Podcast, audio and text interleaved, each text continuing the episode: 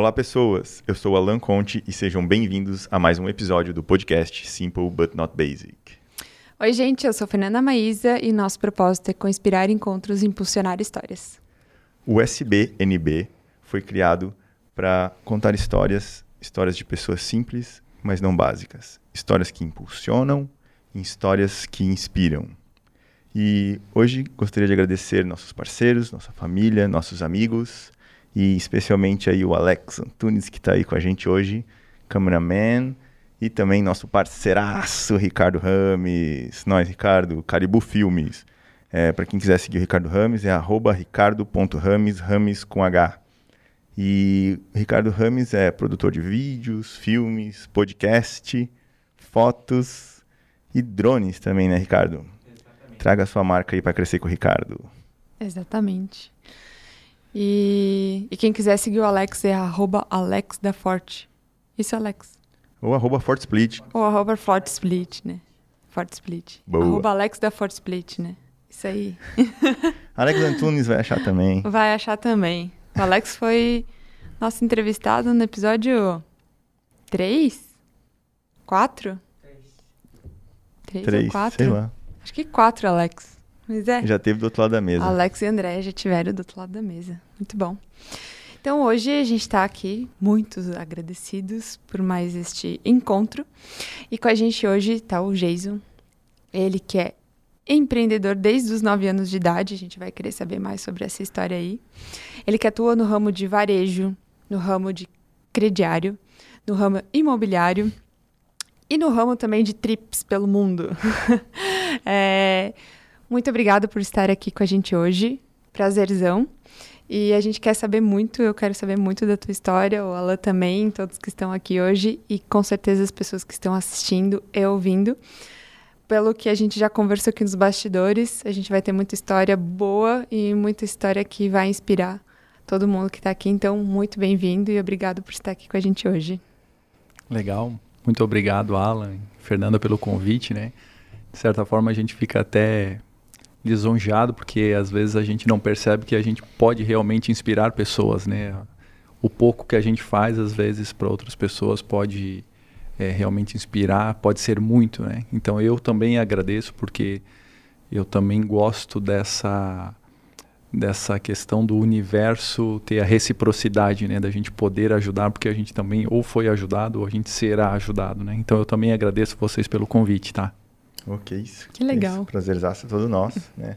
A gente sabe que as agendas são sempre muito curtas, né? São poucos espaços, é cheia de coisa e, e quando dá um time ainda tem as viagens que a gente vai falar daqui a pouco e tudo mais. Uhum. Mas, enfim, de onde vem o Jason? Como é que começou tudo isso aí? Tem uma história lá de trás que minha Fê falou aí, que vocês estavam conversando nos bastidores. Fica à vontade aí. Legal. Então vamos lá. Bom, o Jason vem de uma família muito simples, muito humilde. É, meu pai ah, trabalhou numa gráfica durante muito tempo como tipógrafo, né? Minha mãe, quando eu era pequeno, ela teve que parar de trabalhar para cuidar de mim. Eu era uma criança doente, né? Até os 4, 5 anos, então tinha uma série de dificuldades, assim, imunidade baixa e tal. Então ela não podia trabalhar. Mas depois ela voltou e a minha mãe era costureira, né? E hoje ela é professora, né? Se aposentou como professora. Uh, eu sempre levei uma vida muito humilde, num bairro muito humilde aqui da cidade de Rio do Sul. Morei no bairro Rainha até os meus 22, 23 anos, que é o que eu te falei lá, que daí que eu percebi que eu era pobre, sabe? Uhum. Quando eu saí de lá e tal. É, eu realmente comecei um primeiro negócio é, por conta do meu pai. Eu sempre gostava muito de soltar pipa, né? E os meus amigos viam eu soltando pipa e tal, e eles começavam a pedir, pô, diz pro teu pai fazer uma pra mim e tal. Só que como eu, a gente era uns 13, 14 meninos, assim, eu, meu pai cansava de fazer pipa, né? até porque eu perdia muito, né? Ia embora, se eu arrebentava a linha e tal. E aí meu pai começou, ah, por que, que tu não aprende a fazer aqui e tal e faz pros teus amigos?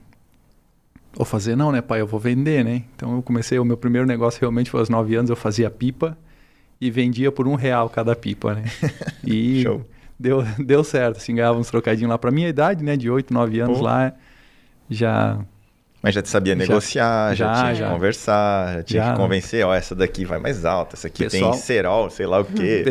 O pessoal já ia no portão de casa lá pedir, ah, eu quero uma de duas cores, né? E tinha um preço diferente, porque era duas cores, era 1,50 e tal. Então, Opa! tinha, tinha algum- alguns modelos, né? Upgrades. Aí E- sabia a preferência de mercado, né? Você saía mais Isso. azul ou vermelho, né? Exatamente. Então a minha vida sempre foi, né, muito humilde, cresci no, no bairro Rainha, estudei lá no bairro. Depois fui estudar no Villiers, que é no Bela Aliança, né, um, também um bairro humilde lá da, da né, quase em Londres ali, né. Então c- criei raízes por lá também, né. Ah, e após o meu o meu negócio de pipa, né, depois de um determinado momento não tinha mais mercado porque a criançada cresceu, né, inclusive eu, né. O meu segundo modelo de negócio foi gravar CD. Aí eu gravava CD de música na época, né? A música digital começou a ganhar espaço. O pessoal onde eu morava gostava muito de música dance. E aí eu gravava muito CD. Aí ali eu já, Uhum. já tinha um negócio mais mais ajeitado, assim, um pouquinho mais mais robusto. O assim, né? ticket já aumentou, né? O ticket Isso, do CD é isso. mais caro. né? Isso. É, sempre gostei muito de estudar. né, Isso é um, eu acho que foi um, algumas, uma das coisas assim que, que me fez olhar um pouco para fora, né? Eu comecei a fazer curso de informática com 11 anos e eu conversava muito com, meu, com meus primos, né? Inclusive o Gabriel, que já veio aqui, né? Uhum. O Gabriel é meu primo, ele é, é gêmeo. E a gente falava muito assim, ó, cara, nós, nós quando nós crescer, nós vamos ter uma loja, uma loja de informática. Então, na época que eles tinham, sei lá, 15 anos, eu estava com 11, né? Eles são quatro anos mais velhos do que eu. Mas a gente já tinha aquele espírito, assim, de, de empreender, né? De fazer alguma coisa, a gente tinha que ter alguma coisa e tal. E aí o tempo foi passando, a gente foi crescendo. Quando eu estava com mais ou menos 12 anos ali, eu já estava fazendo uns cursos, né? Eu, eu ganhei um curso, aliás, e na, da empresa onde o meu pai trabalhava, né? O, o, o proprietário da empresa lá né, cedeu para que eu fizesse um curso na época num colégio aqui, né? Um colégio particular e tal. Então fui fazer aquele curso, gostei, era um curso de informática básica, bem inicial mesmo, assim, né? Aprender a abrir pasta no Windows, né? Hoje em dia eu acho que nem tem mais esses cursos, assim, a pessoa já tem que nascer sabendo É. Isso, né? sabendo. E, enfim, eu fiz esse curso e tal. E aí, nesse aspecto de conversar com os meus primos, da gente ter um negócio, meus primos compraram um computador. Cara, aquilo era incrível, assim, né? Cheguei na casa deles, tinha um Pentium 3. Uhum. Era, meu Deus, cara, eu preciso um dia ter um desse também, né? E nisso, eu lá na casa dos meus primos, entrou um piá todo fora, assim, né? Hoje esse piá todo fora é meu sócio. Entrou, meu, eu preciso mostrar pra vocês o que eu fiz. Ele pegou um disquete lá, colocou no computador. Fiz um programa aqui que tu consegue cadastrar produto e excluir produto. Muito básico, assim, né? Em, Uhum. em DOS, em Clipper, né? Uhum. na linguagem. Aí, cara, quando eu olhei aquilo, eu fiquei fascinado. Assim. É isso que eu quero. Eu quero conseguir fazer programas. E ali começou a minha história, né? Eu comecei a, a estudar com 11 anos e eu não parei mais, né? A parte de, de tecnologia, né? A parte de informática. Eu terminei a minha faculdade e fazendo a faculdade eu ainda fazia curso técnico eh, em extra, extra classe, assim, Uhum. né? Aos sábados e tal. Então eu passei desde os 11 anos até a gente se forma com 20. com 20 e alguma 22, coisa. Dois, 22. Isso, é, então eu fiquei. Isso, 22, eu me formei com 22. Então eu fiquei até os 22 anos estudando de segunda a sábado. Fiz uma pós- uma pós-graduação em conjunto nisso tudo, então ainda tinha que às vezes conciliar os dias da pós-graduação, né? Mas sempre fui muito de estudar, assim. A escola onde eu fazia curso, curso de informática, eu fiz toda a grade de cursos que tinha lá, porque eu queria entender para onde eu ia, né? Sabia que eu queria estudar aquilo, que eu queria trabalhar com aquilo, mas não sabia exatamente qual área, né? E nesse meio termo, nesse meio tempo, eh, eu tive uma pessoa que ela provavelmente nem me conhece, que é o seu Germano Purnhagen, né? Um Uhum. presidente aí da, da Ergen, né? E quando eu estudava no, no Willi ele foi no colégio dar uma palestra. Uhum. Me explicar o que, que a empresa dele fazia, como que fazia. E nessa, nessa palestra que ele fez lá para o pessoal da nossa, da nossa sala, duas turmas lá, ele comentou que eles precisavam de engenheiros. Né? Que engenheiros eram Uhum. pessoas que tinham que saber muito de matemática e tudo mais. E era uma, uma das áreas assim que eu tinha né, bastante facilidade. E depois que ele terminou a palestra, eu fui perguntar para ele, né? Pô, seu Germano, né? É... E vocês contratam engenheiro? Mesmo se a gente não precisar, nós contratamos. Porque em determinados momentos da empresa nós precisamos e a gente não encontra no mercado. Eu, eu lembro muito assim da, daquela da fala, fala dele. dele. Uhum. E eu fui para onde eu fazia curso de informática, lá eu estava com uns 15 anos mais ou menos. Fui lá ver o, o que, que um engenheiro estuda de informática. Né? Uhum. AutoCAD. Cara, fiz AutoCAD, o 2D, uhum. depois eu fiz AutoCAD 3D e tal. E aí eu fui para Ergen. Fui lá, agora eu posso ir lá para pedir emprego, né, cara? Agora eu tenho dois cursos e tal, mas eu tinha 15 anos. E é mesmo para o jovem aprendiz lá na época, eles não tinham espaço para isso, uhum. mas pô, eu fiquei muito frustrado, assim, sabe? E a Ergen, ela fica ao lado de onde eu morava, assim, era 50 uhum. metros, era na esquina do, do bairro onde uhum. eu morava, assim. Assim, pô, não acredito que eu não vou poder trabalhar nessa empresa gigante e tal, né? Mas eu tirei uma lição daquilo, Alan, que foi é, mais para frente alguma coisa que me ajudou muito na minha vida, né? Eu continuei a estudar, eu continuei a buscar, porque alguém foi lá e falou para mim que o mercado precisa de profissionais capacitados. Né? Uhum. Na época eu não entendi desse jeito, né? Mas eu entendi que eu precisava estudar. E o meu pai e minha mãe, com toda a humildade deles, né?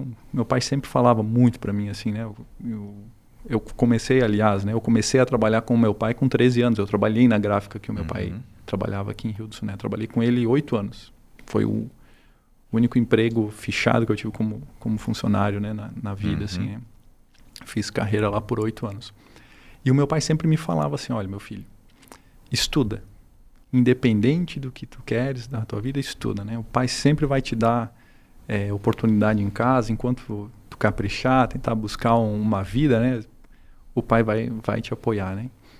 E eu fui fazendo isso, né? Fui, fui, fui buscando estudar, né? Me capacitar, sem saber o, o Destino, caminho né? ainda, né? Uhum.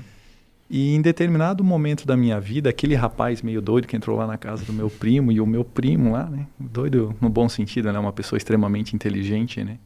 Autodidata. É, a gente começou a montar realmente aí sim o nosso primeiro negócio. A gente começou a... Eles já tinham uma empresa, né? Eu entrei depois. É, para software para relógio ponto biométrico. Uhum. E aí a gente começou a fazer relógios e tal. É, na época isso começou a ganhar espaço por conta é, é cartão ponto. Isso, é. justamente. Começou a vir algumas, algumas leis, leis. novas, uhum. né? Então abriu espaço para isso. E a gente começou a participar de algumas licitações. A gente tinha um produto viável, né? uhum. tecnologia de ponta, assim, para a época e tal. Buscamos algumas pessoas para ajudar a gente a montar o relógio, estruturar e tal. Foi um, um, um momento da vida, assim, bem legal né, nesse aspecto assim de, de criar, né? Uhum. Mas a gente também sofreu alguns tombos no meio do caminho, né? O que inicialmente era um sonho começou a virar um pesadelo, né? Uhum. Então é, vendemos e não recebíamos, né? A gente vendeu algumas coisas para prefeituras e aí prefeituras a, a questão de empenhar a nota e até eles te pagarem tem um, um prazo, um, um prazo às vezes relativamente grande. Uhum. Nós não tínhamos capital de giro para rodar. Enfim, fizemos uma venda muito grande, assim. Nós, nós, nós éramos novos, assim, nós estávamos na época uhum. com 21 anos, assim. Cara, eu entrava no site assim para ver quanto é que custava uma Hilux. Uhum. Porque o tanto do dinheiro que ia entrar, assim, nós, nós ia comprar uma para cada um, assim, né? Cara, viajava né, assim, pouca, pouca experiência de vida para empreender, assim, né? Imaturo, né? Pouca maturidade. É, isso. E a gente fez aquela venda que poderia ser um, um grande momento para a gente, a gente acabou não recebendo. E todo aquele lucro, o resultado daquela venda, ele se transformou em juros que nós Nossa. tínhamos que pagar para fornecedores, porque nós tínhamos um capital de giro muito pequeno, né? Uhum. Uhum. Então ali eu vendi o meu carro para poder pagar a dívida, né? fiquei a pé durante um bom tempo remamos mais um, um, período ali, a gente percebeu, cara, o relógio ponto não vai dar certo. A gente vai ter que voltar e ver o que, que a gente vai fazer. E a gente voltou para aquela ideia do software lá que a gente estava estudando. Eu ainda estava na minha graduação, uhum. né? trabalhava meio período na gráfica e outro meio período ajudava ali. E a gente começou a fazer um, um software de, de loja, software, software para varejo. Uhum para a loja controlar estoque, tributar, tributar, a área tributária da empresa e tal. Uhum. Nada voltado com o que a gente trabalha hoje. Remamos mais um tempo, mas ali a gente já estava com, com a corda no pescoço, assim. Eu lembro que tinha dias, assim, que é, que é inesquecíveis, assim. A gente estava no Punf na época, né? Que Uhum. tinha Incubadora. a incubadora. GTEC. E era muito barato estar lá, sabe? Tipo, custava, sei lá, 120 reais por mês. Tu tinha telefone, energia, internet. Uhum. E a gente tava três meses com a mensalidade atrasada, porque nós não tínhamos dinheiro para pagar. E aí a gente começou a pensar, cara, será que a gente está fazendo alguma coisa de errado? E software ele tem um, uma pegada né, diferente de, de outras áreas, que é o seguinte: tu precisa produzir tudo para daí vender. É, é igual uma casa, né? Tu não consegue, né? Por mais que tu venda uma casa na planta e tudo mais, Uhum. mas tu só recebe efetivamente quando a casa está construída. Então tu tem que ter um- uma jornada ali muito longa. E o software é, é a mesma coisa, né? E como nós estávamos construindo, a gente não, não tinha dinheiro para se manter, né? Uhum. Uhum. E aí a gente começou a pensar, cara, será que a gente está fazendo as coisas certas, né? Um dia eu perguntei pro meu sócio, né, que é o meu sócio até hoje, o Edgar. Perguntei, Edgar, quanto que tu precisa por mês, assim, para para viver, né? Cara, nós estávamos dois, três anos já nessa labuta aí de... Ele, ah, cara, abastecer minha moto, hum, fazer um lanche, uns 50 reais. Deu, não, cara, tu não tá trabalhando para ganhar 50 reais, né, cara? a gente tem que conseguir mais na nossa vida, né, cara? Aí a gente tentou mais um período, um- por mais um tempo, software. E nisso veio um, um amigo do, do Edgar, né, o Rodrigo, que depois veio se tornar nosso sócio. E ele assim, cara, eu preciso de alguém para desenvolver um software para crediário. Mas eu preciso de um negócio pequeno, cara. Eu vou atender umas 40, 50, no máximo 70 lojas. E eu preciso de alguém para me ajudar a desenvolver isso. O Edgar, como tinha um, um- e ele é né, extremamente autodidata e tal, eu falei, cara, se tu estruturar o que tu, que, que tu quer aqui, eu faço. Tu é um engenheiro, eu sou o pedreiro aqui do negócio, né? Uhum. Uhum. E aí, enquanto isso, ele tocava o software lá para as lojas e tal. E aí ele, cara, beleza, eu vou estruturar aqui, então aí tu vai tocando no teu meio período que tu tá com a gente aqui. Aí no meio desse caminho a gente percebeu que a gente estava indo muito mal, né? Uhum. E aí as- as- uma das partes que a gente não esquece, né, que eu tava ali com a mensalidade atrasada e tal. Eles, a gente recebeu, a gente instalou numa loja aqui em Rio do Sul. E a, a, a dona da loja pagou lá, tipo, a 300 reais a implantação do sistema na loja dela. Peguei aquele dinheiro, fui direto pagar algumas contas que a gente estava em aberto há bastante tempo. A Celeste, que era uma delas. E aí eu nunca vou me esquecer daquele dia. Eu, eu saí assim num final de tarde, quente como hoje, assim, sabe? Uhum. Fui até na Celeste, que faltava tipo meia hora para fechar a Celeste. Assim, tinha que pagar lá na época, quando a Uhum. conta era muito atrasada, sabe? Cara, eu indo pra Celeste, eu rasguei a, a única calça boa que eu tinha na catraca da bicicleta. porque não tinha proteção ali e tal. Uhum. Sei, não, não acredito. A única calça boa que eu tinha, eu rasguei. Na volta, eu peguei chuva. E depois eu ia pra aula. Nossa. E eu não ia pra casa, né? Pô, eu cheguei na aula. Cara, eu já tinha secado, porque como tava muito Sim. quente, depois Uhum. acabei secando naturalmente na sala. Pô, eu entrei na sala, tava com o cabelo assim, todo revirado, né, cara, por conta da chuva e tal. Meu Deus, eu, uma, uma aluna da, da sala. Parece que tu levou uma chinelada na cabeça.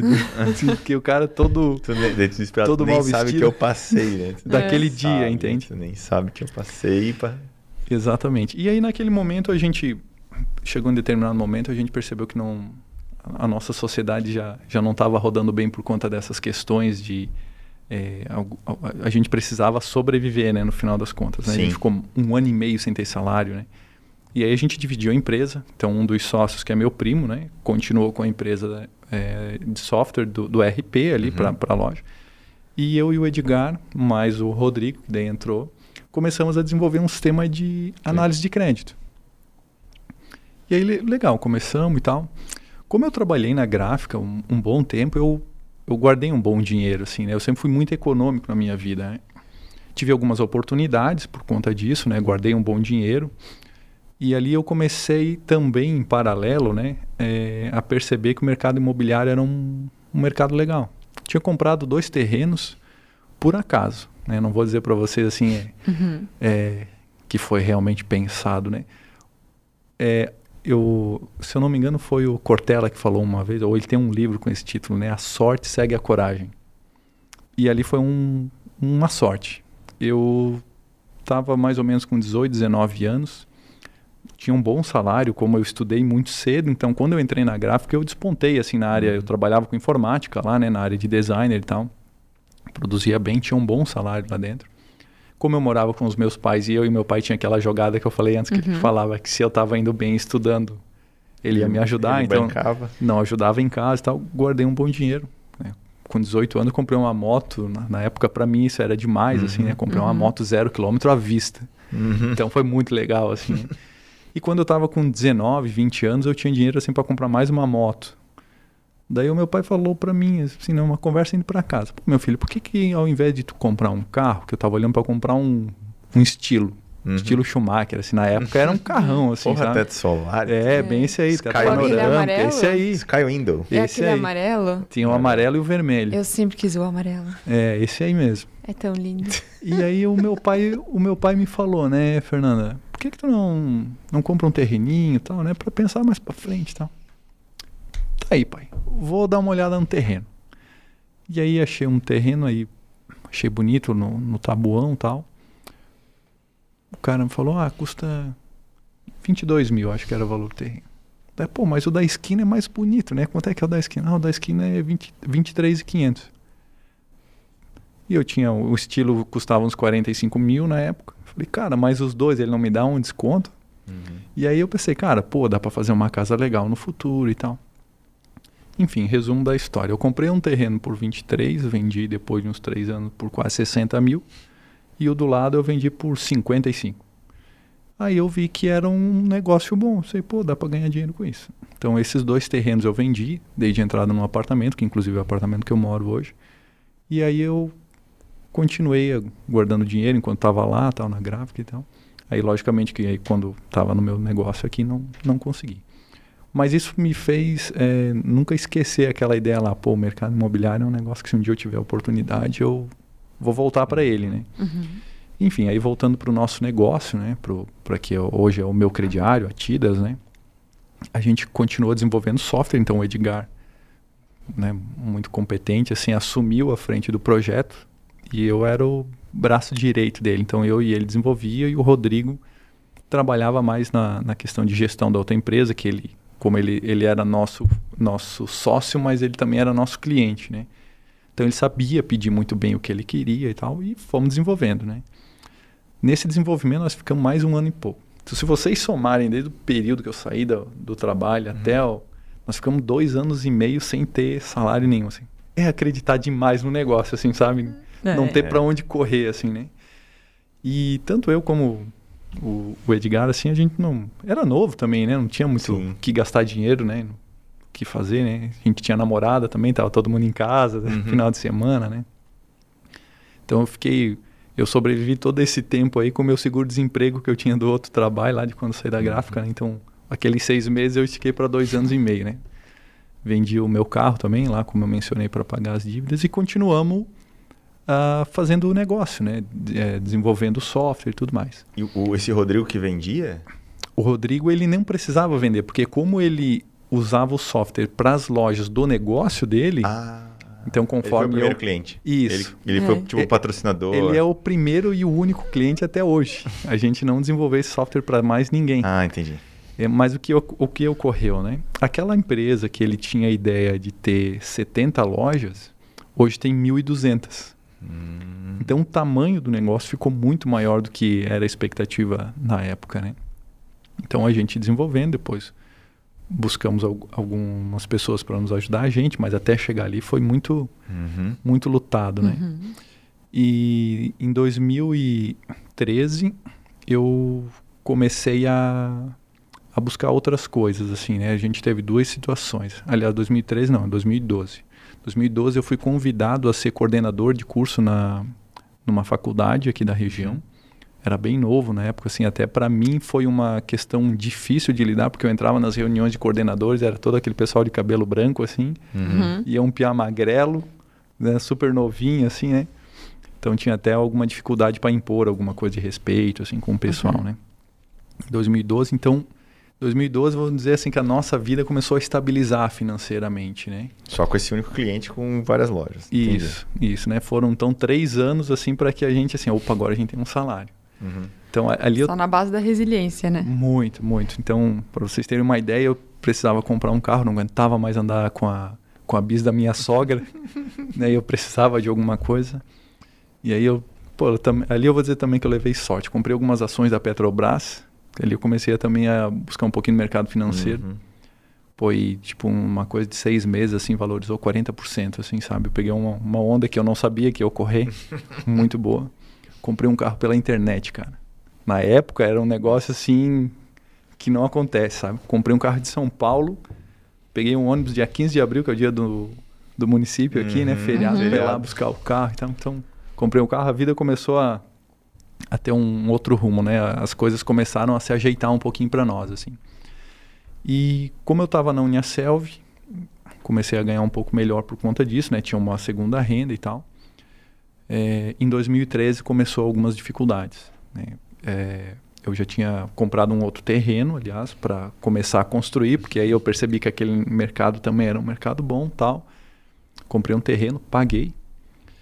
E nesse meio tempo guardei um pouco mais de dinheiro e tal. E, pô, a hora que eu achei assim, eu tinha. Fiz um fluxo de caixa bem legal lá, tinha, tinha uns 30, 40 mil guardado. E na época, para construção era um, Sim, um bom bacana. dinheiro, né? Mas não era o suficiente para fazer a obra toda, né? Longe disso. Mas aí eu fiz o fluxo de caixa, tanto que eu ganhava nessa faculdade, o tanto que eu ganhava na empresa e tal, o tanto que eu precisava para sobreviver, né, em casa era uhum. muito pouco. Fiz a conta, cara, dá para começar se eu fizer um financiamento pequenininho aqui, vai, vai, vai dar certo. Então fiz todo o planejamento, fui lá, contratei o pedreiro, tal, contratei o arquiteto para fazer e tal, fui fazendo devagar as coisas. E aí começou algumas situações, né? É, um dos sócios teve um, um tumor no cérebro. Uhum. E aí eu não tinha começado a construir e tal, mas ali foi um ponto de alerta grande, assim, porque a gente tinha uma dependência muito grande dele e tal, né? Então a gente teve algumas dificuldades, assim. E aí ele melhorou. Né? Então deu uma atrasada na nossa empresa, assim, porque é por conta da dependência. E aí eu comecei a construir em julho, em junho de 2013. Comecei a obra, é, tipo, no dia 10, no dia 17 eu fui demitido da, da empresa onde eu, da, da faculdade onde eu estava trabalhando. Ah. Cara, todo aquele meu fluxo de caixa bonito que eu tinha feito, né? Ali eu aprendi uma das lições, né? Não estava contando com dinheiro antecipado, né? E ali eu paguei um preço muito caro por isso. Então é, eu comecei a obra em, em, junho, julho. Em agosto meu sócio faleceu, né? num, num acidente gravíssimo de trânsito na, aqui na Serra de Ibirama, né? A gente veio perder o Rodrigo. Uh, e aí deu uma desestabilizada em todo o processo, assim, né? A gente passou o ano de 2013, 2014, assim, emocionalmente muito abalado por conta disso, né? Foi um, uma perda muito grande. O Rodrigo era uma pessoa visionária dentro da empresa, né? A gente tinha um, um crescimento muito acelerado por conta dele, né?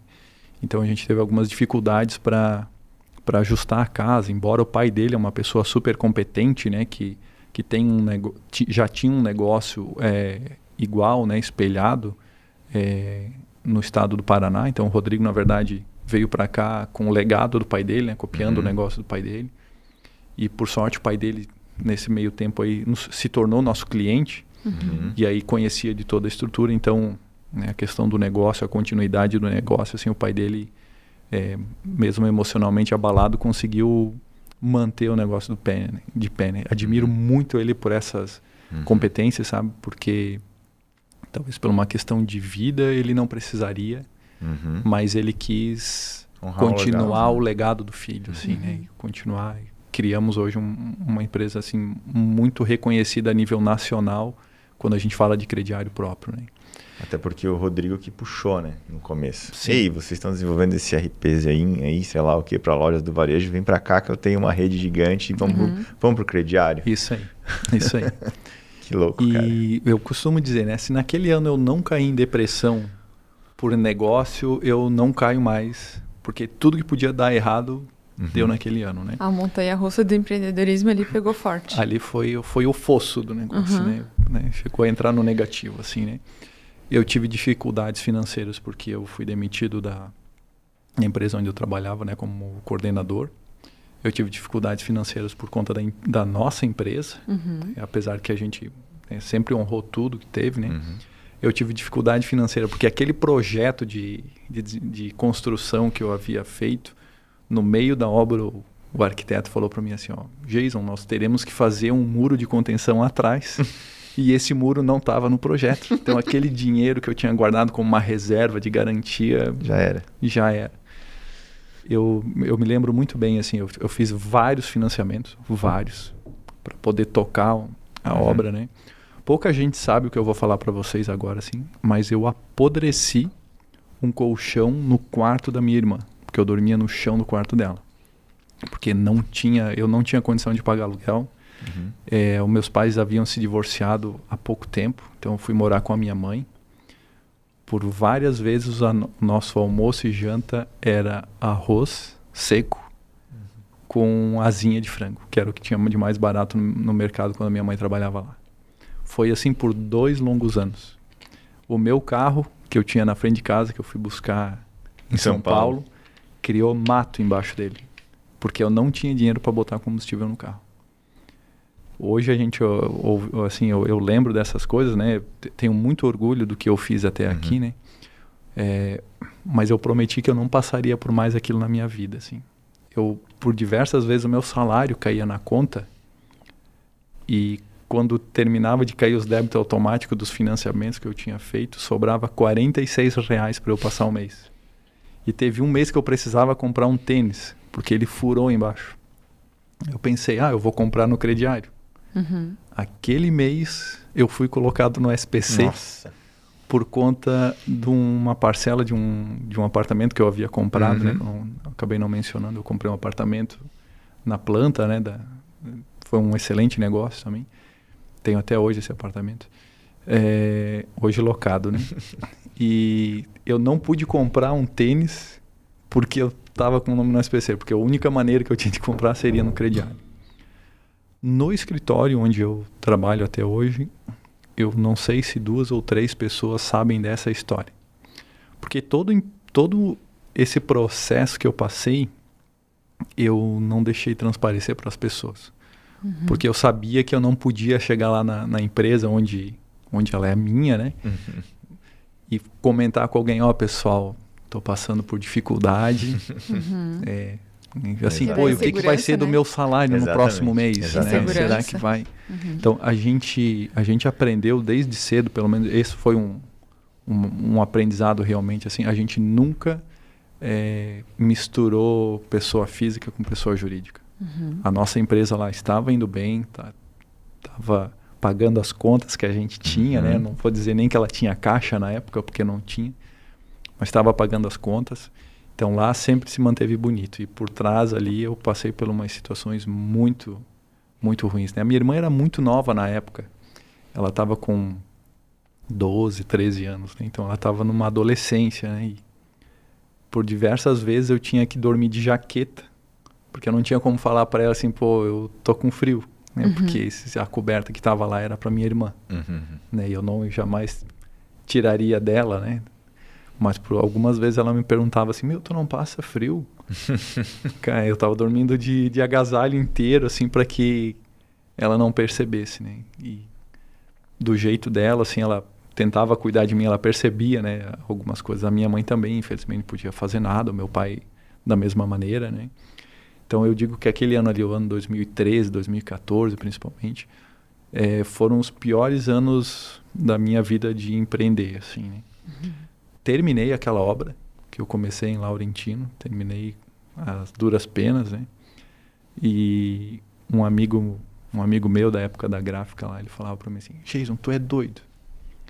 Cara, tu tá fazendo três casas para vender, dormindo no chão no quarto da tua irmã. Mas eu sabia o que eu queria lá na frente, uhum. o que eu queria colher. Né? E eu estava passando por uma situação que não era, obviamente, o que eu queria, né? Mas eu sabia que aquilo ia ia trazer algum fruto lá na frente, né? Hoje esse cara já me convidou para ser sócio dele. né, da, da, situação que ocorreu, né? Ele assim, pô, uhum. Jason, né, tu, tu virou um exemplo. Ele é muito mais velho que eu, né?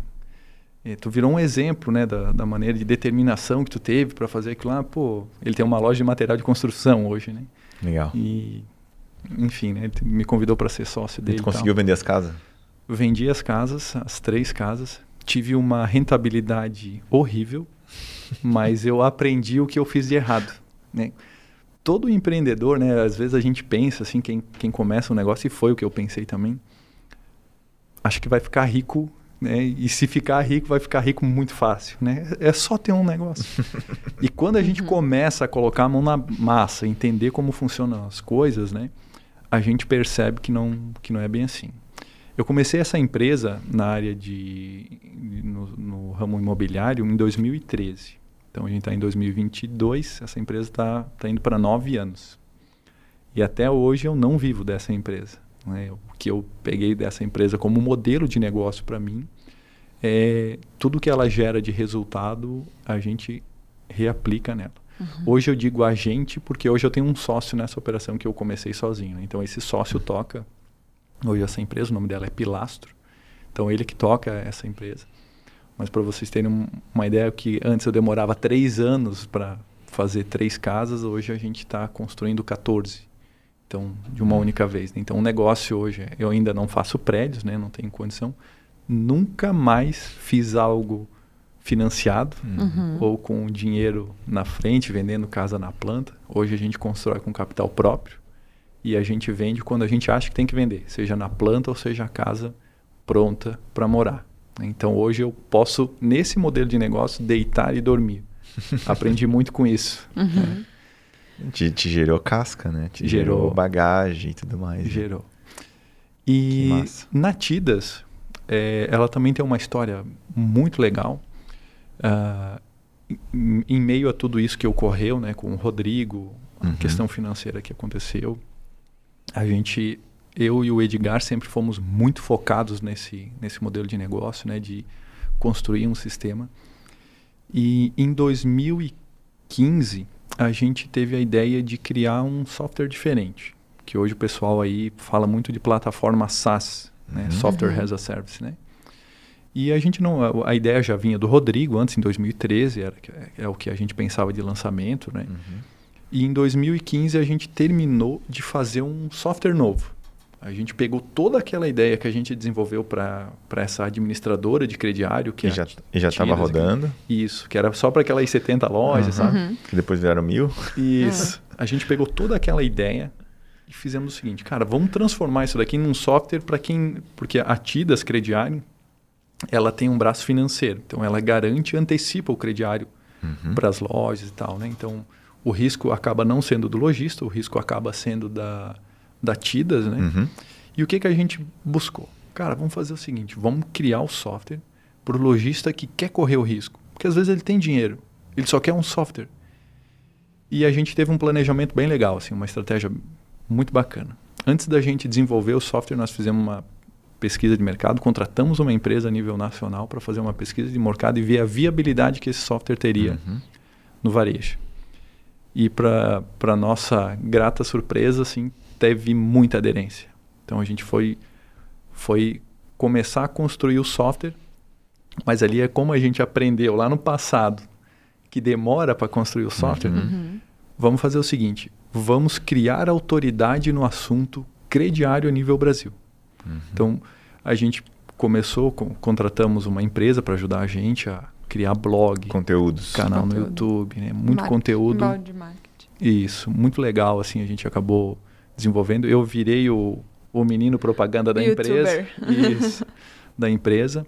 Durante, vou dizer para vocês, eu acho que faz dois anos, né? Então, se a gente pegar lá de 2015 para cá, então, em cinco anos aí que eu era o que montava os textos, publicava, porque entendia muito da regra de negócio, né? Hoje a gente já tem algumas pessoas que fazem isso para nós. Uh, então a gente começou a criar autoridade no assunto antes de ter o produto. Uhum. Claro que a gente pôde fazer isso porque a gente tinha atidas que já geravam Como uma suporte, receita, né? né? Então uhum. ela ela mantinha um negócio, né? O meu crediário é uma spin-off da uhum. Tidas. Uhum.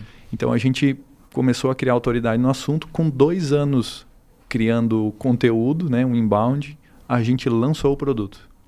E aí, no mesmo dia que a gente lançou, a gente começou a vender. No Nossa. dia 28 de março de 2016. Foi o dia da nossa primeira, foi o dia que a gente liberou o sistema e o dia que a gente fez a primeira venda. De lá para cá, obviamente, a- essa plataforma passou por inúmeras evoluções, né? Eu posso dizer para vocês que é, o- um programa do Sebrae, o Startup SC, revolucionou a nossa empresa. Então, Uhum. nunca paramos de estudar, né? Hoje a gente continua estudando. É, é uma vida que não para nunca, né? Quem trabalha com tecnologia sempre Uhum. tem que estar buscando conhecimento, né? Então lá, lá auxiliou muito a gente na, na parte de nos tornarmos empreendedores e empresários, né? Então lá ajudou muito a gente a dar suporte para tomada de decisão no negócio, né? Foi um- uma virada para nós, né? Hoje o meu crediário é uma empresa que está indo aí para seis anos agora em março, né? Ela tem mais ou menos 900 lojas Legal. ah, Brasil todo. no Brasil inteiro. A gente trabalha, a gente começou muito forte aqui no Sul. Hoje a gente é autoridade no assunto de crediário a nível Brasil. É muito legal porque eu durante muito tempo eu fui o único comercial da empresa. Uhum. E depois contratei algumas pessoas para me ajudarem, né? Foram meus pupilos lá, né? Uhum. Dentro do, da, das minhas competências eu tentava ensinar esse pessoal, né? E é muito legal porque hoje, por exemplo, eles entram numa reunião e quando é um cliente de porte maior, é, eu costumo entrar ainda nessas reuniões, né? Ah, o cara tem 20 lojas, Sim. 50 lojas, eu entro na, na reunião junto. E é muito legal porque tu vê o cara, né, o diretor às vezes da, da loja, esse ali é o rapaz do, do YouTube que grava aqueles vídeos de conteúdo lá e tal, que fala sobre. Pô, eu achava que vocês colocavam filtro, mas tu é novo mesmo, né? Porque o assunto de crediário, né? O pessoal pensa assim, ah, é Caderneta lá, não é? Do passado, esse negócio. É. isso aí. Eles pensam assim, pô, tem, eh, tem que ser É alguém que tenha pelo cheque. menos 50 anos, sabe? Pra conversar. Que mexia com, com cheque. Exatamente. E é, é muito gratificante porque foi um- uma estratégia que a gente perdurou ela durante muito tempo. Né? Hoje o inbound é o nosso principal canal de aquisição de, aquisição lojas. Uhum. E esse ano a gente começou a fazer alguns movimentos diferentes dentro da empresa, porque é, o inbound, é, apesar que tem muito para a gente explorar, mas a gente quer explorar outros canais Uhum. também né, de, de aquisição de clientes.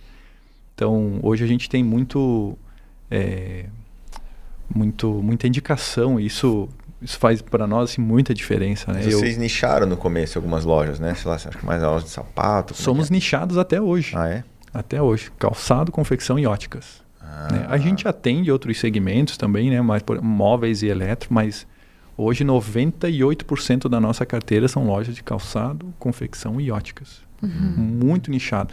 E isso nos empoderou muito para conversar com esse público, né?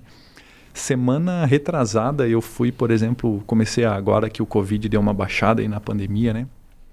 Eu fui visitar alguns alguns lojistas, Uhum. é, pegar o depoimento deles, tentar Uhum. entender é, Conhecer as dores. isso, né? Uhum. Pô, e é muito legal, assim, eu fui no, fui no interior de Minas Gerais, eu, o proprietário da loja lá, o cara tem uma fazenda também, né? Pô, a maneira que eles recebem a gente, assim, é, Uhum. não é um, um cara que vendeu um software, sabe? É um cara que ajudou a empresa dele, Uhum. sabe? Jason, tu tens que vir aqui com mais tempo, porque eu quero te levar lá na fazenda, nós vamos fazer um churrascão para Uhum. comemorar Massa. sabe?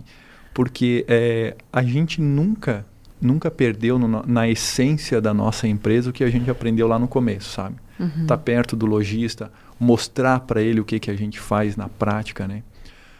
Quando a gente fala de crediário, uma operação de crediário, eu não quero me adentrar muito ao assunto, mas eu acho que é importante Uhum. é, deixar um pouco claro assim, Entender. como é importante a, a questão que a gente trabalha na loja. Quando é, a gente está com um RP, não que ele não tenha importância, ele é muito importante, mas o RP ele não tem é, ligação com o financeiro da loja explicitamente. Ou seja, muito raramente você vai ver um RP dar prejuízo para uma loja por uma questão de furo de caixa, alguma coisa assim. É fácil pegar porque tu vai fazer uma conciliação bancária, vai ver que o dinheiro não está fechando, enfim. O crediário não. O crediário eu estou falando para o lojista o seguinte, ó, pode vender para o Alan que ele vai te pagar. E se ele não pagar? Aí é complica a, a nossa Uhum. vida, né? Uhum. Então esse aspecto de confiança, ela é muito grande. Então se a gente fala para o lojista lá, né? A gente faz uma análise e diz o seguinte, olha, esse cliente aqui vai te pagar 97% desses perfis do, desse cliente vai te pagar. Ou seja, ele vai ter uma inadimplência média lá de 3%. Então ele sabe é, como conduzir o negócio dele. Né? Então esse aspecto para a gente ganhar segurança foi foi muito muito bom assim, né? Então hoje, por exemplo, a gente viaja, a gente tem cliente que vende é, um, algo em torno de 20 milhões de reais por mês no crediário. Então é uma é uma responsabilidade muito grande com um único cliente. Esse ano de 2022 nós devemos ultrapassar um bilhão de reais em análise de crédito, né, de movimentação financeira Uhum. que a gente. Então essa inadimplência que a gente tem que cuidar hoje não é 100 mil, é um bilhão. E, e por que, que eles não usariam o Serasa e usariam o meu crediário? Ou tem uma coisa nada a ver com a outra? Ou é mais ou menos a mesma? Como é que Essa funciona? é isso. Essa é uma pergunta até bem recorrente para a gente, Alan. Uhum. Pelo seguinte, normalmente o serviço do Serasa, SPC, o SPC e todos os outros aí, né? CDL, sei lá o quê. Isso. É, eles trazem uma informação restritiva do cliente. Embora já existe o, o cadastro positivo, né? Tem Uhum. algumas questões que para o varejo ele tem uma dificuldade de rodar. Uhum. Então, a informação do Serasa normalmente ele vai te trazer o seguinte: ó, o cliente está ou não negativado. E ele te dá uma escoragem de crédito do cliente. Ó, Uhum. De 0 a 1000, o Alan é 950. Uhum. Tá, mas o Alan 950. Ele é bom para comprar um tênis ou ele é bom para comprar uma caminhonete zero quilômetro? Porque são tickets totalmente diferentes, comportamentos totalmente Uhum. diferentes. Um tênis tu pode comprar em quatro vezes e uma caminhonete tu pode comprar em 72 vezes. Uhum. Uhum. né? Então são perfis completamente diferentes. Né? Quando a gente buscou trabalhar nichado é justamente por isso. Os scores de crédito de- dos birôs, eles são genéricos. E a gente buscou um para o segmento de calçado, confecção e óticas. Então esse é o aspecto que a gente trabalha. Tá? Então, além disso, a gente transformou toda a vida operacional de uma loja. A gente cuida de um cliente, do- do- de uma loja, desde a parte do cadastro do cliente, análise, concessão, limite, parcelamento ideal, cobrança, negativação e reabilitação do cliente. Então a gente chega em operações que antes existiam né, uma rede de 10 lojas, é fácil ele ter 7 pessoas para cuidarem do crediário. Hoje ele precisa de uma, Uhum. que é só olhar o nosso sistema funcionando, Uhum. né, fazer os ajustes necessários. Então, além de todo o processo de é, Análise. Análise de análise, de, de ajudar a loja a vender mais, porque um lojista que hoje não trabalha com software de análise de crédito, né, aqui eu não estou vendendo nada, Uhum. Uhum. mas ele perde dinheiro. Porque ou ele é muito restritivo para ter uma inadimplência controlada, ou ele está com uma inadimplência muito alta porque ele é muito agressivo nas vendas. Uhum. Então, sem software, né, a tecnologia sempre vai ser assim, né? Ela vem para facilitar. né? Então, além disso tudo, existe o, o apelo operacional, que aí sim tem uma redução de custos operacional na, E na o que, loja que é o grande. reativar? É cliente que não parou de comprar? Ou que, que não pagou e daí ele volta a pagar? Isso, exatamente. E- Isso, exatamente. É o cliente que foi colocado no SPC e aí a gente reabilita e quando ele paga a dívida, ele volta a ser um, clien- um bom cliente. Né? A gente costuma dizer dentro da nossa operação lá assim, ó, a nossa empresa não faz cobrança. Nós fizemos recuperação de crédito. Não quero que a Fernanda, que eventualmente ficou devendo para a loja, me pague. Eu quero que ela compre de novo. Uhum. Então, esse aspecto a gente aprendeu a trabalhar também muito bem de como fazer isso. Né? E hoje essa operação, por exemplo, a Tidas, ela trabalha muito mais aqui o sul do país. Né? É, um, Uhum. é um modelo field sales, então é carro na rua, visitando loja e tudo mais. E o meu crediário a gente veio com um apelo diferente. O meu crediário é 100% online, então a gente não tem... Quem viaja hoje sou eu, muito mais para questões de pegar um case de sucesso, gravar um case e tal, do que propriamente ir lá fechar um, fechar um cliente. Uhum. Né? Então, isso nos deu velocidade. Então, hoje, por exemplo, né, na operação da Tidas existem 1.200 lojas, numa operação de mais de 15 anos, e o meu crediário com 5 para 6 anos já está chegando a mil. Uhum. Então, a nossa velocidade é, é outra. A Né? implementação tudo remota, atendimento Isso. remoto. É claro que são modelos de negócio diferentes. Sim. A Tidas tem o braço financeiro, o meu crediário deve começar esse ano, né? Mas até então não tem. Mas a, a, o nosso o nosso core de negócio é online. Mas deve começar um braço financeiro também digital? Também digital. Não presencial, field sales, não. Não. No modelo SaaS. Modelo SaaS. Massa. Modelo SaaS. né? Hoje, por exemplo, a gente é a gente tem o índice, né? Algumas lojas já nos buscam por isso. Hoje a gente, por exemplo, o mercado procura a gente para saber qual é o índice de inadimplência das nossas lojas. Uhum. Trabalham com a gente, porque somando, hoje a gente tem mais de duas mil lojas. Duas, duas mil, ho- hoje está em 2.200, eu acho.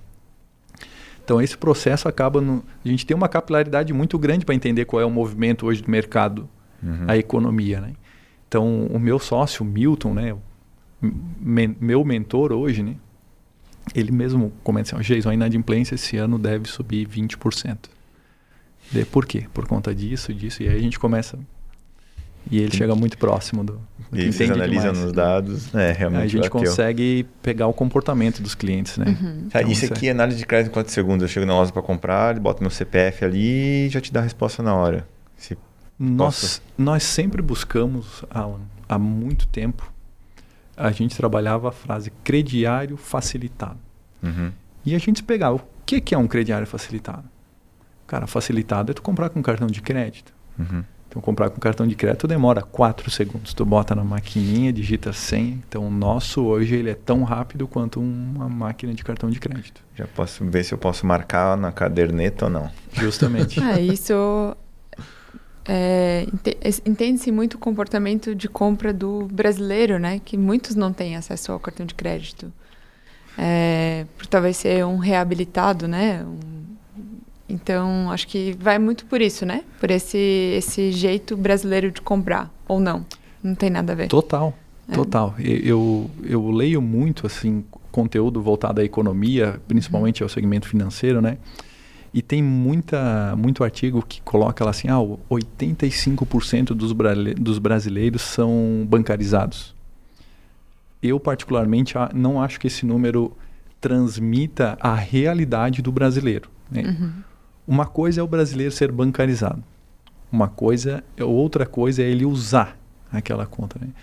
Hum. O que, que eu quero dizer com isso? Quantos brasileiros que, que possuem, que estão nessa, nessa contagem e eles têm somente a conta salário? Exato. Que eles vão lá, pegam o salário integral Em dinheiro. em Dinheiro. dinheiro para pagar as contas, né? seja no caixa eletrônico, Exato. seja trocando. O meu pai fez muito isso, trocando um contra-cheque no mercadinho do bairro Exato. para pegar o dinheiro para pagar as contas, né? Mas não deixa o dinheiro no banco. Então, para mim, esse particularmente, né, não é bancarizado, porque ele não tem acesso a crédito. Uhum. Ele não tem um cartão de crédito. Quem que é o, o, o, o con- que concede crédito para ele? Boa parte é a mercearia do bairro onde ele mora, é a lojinha onde a esposa dele compra o uniforme dos filhos, Uhum. é o lugar onde ele compra o tênis. Então, esse lugar, sim, é onde ele é bancarizado, vai. Uhum. Então, é onde ele tem realmente um relacionamento financeiro. E nesse aspecto, é, esse lojista, é, ele também tem um, um modelo que a gente está começando a desenvolver aí, que é ele conseguir emprestar dinheiro para esse cliente. Uhum. Porque esse cliente, talvez, no final do ano, o, o Zezinho lá do bairro, precisa de uns mil, mil e quinhentos reais para fazer uma reforma de um banheiro, por exemplo. E se vocês que, que- questionarem esse, esse consumidor, ele não quer ir num banco. Porque não conhece ninguém, ele nem se sente bem lá dentro, talvez. Uhum. Mas lá na lojinha do bairro onde ele compra, talvez ele pegaria mil reais Talvez ele nem emprestado. confia no banco. Exatamente. Exatamente. Não tem Exatamente. relacionamento. Então, o nosso processo sempre foi buscar facilitar a vida do cliente, do consumidor, do crediário. Então, como é que a gente faz isso? Experiência do cliente na loja. Pô, ninguém gosta de esperar 20 minutos para ter uma análise de crédito. Fala assim, ó, pô, infelizmente você não vai poder levar a batedeira que você queria porque o seu crédito não foi atrasado, Hum. não foi aprovado. Pô, o cara ficou 20 minutos dentro da loja. A Uhum. gente acho que fo- conversou com loja de calçado e confecção que o cliente ficava 50. Tu imagina você ficar 50 minutos na loja namorando um tênis Nossa senhora. e aí vem o vendedor lá e fala: Olha, Alan, infelizmente o seu crédito não foi aprovado. por diversas vezes a gente ouviu lojistas falando que o cara saía doido de dentro da loja. Ainda mais hoje que tem tênis aí de 800, 1000, 1200, sei lá. Né? Justo, tem bastante justamente. tênis nessa faixa aí Justamente. de ticket, né? Imagina tu tá lá com teu filho esperando, teu filho tá contando, ele já nem tirou o tênis, É, entende? já ele tá já tá com Já tá tênis. contando. É.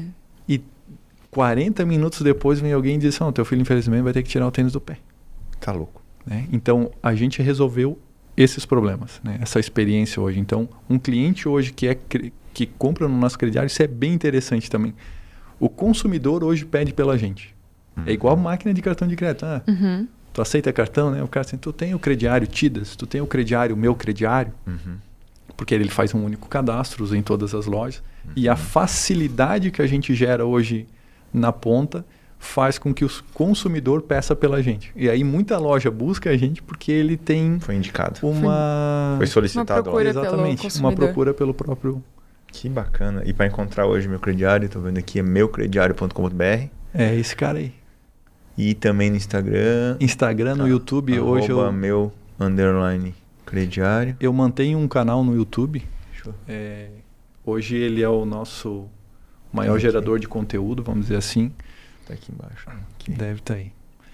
E começou com, Aí, ó. com uma brincadeira e hoje ele tem, hoje a gente está chegando aí a 6.500 inscritos. Então eu semanalmente eu gravo um conteúdo, né, É, para 20 colocar mil aqui. views, tem bastante views, né? Uhum. Tem, tem alguns bem legais aí.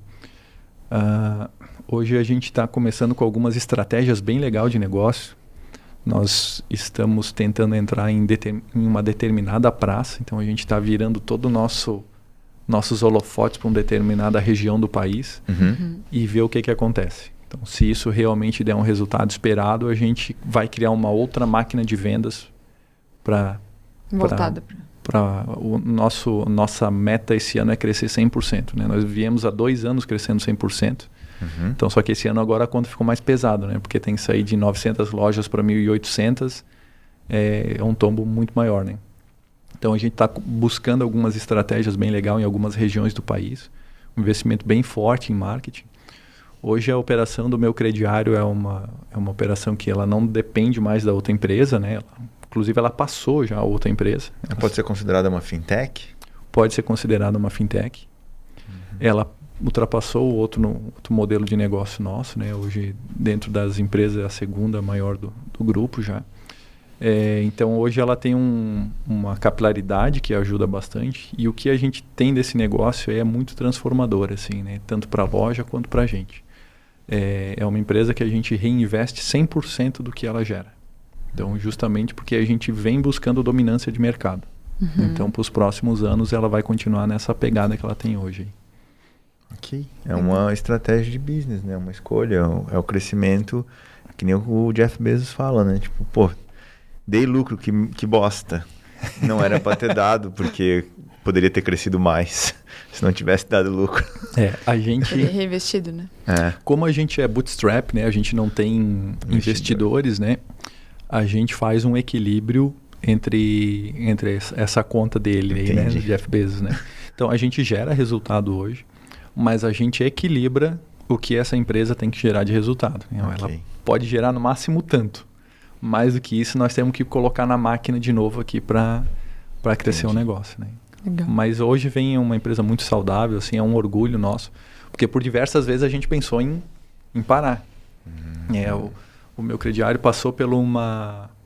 Nós pivotamos radicalmente o modelo de negócio, né? Nós trabalhávamos com lojas de porte muito pequeno e em determinado momento a gente percebeu que a gente precisava buscar algumas lojas de um porte um pouco maior e tal.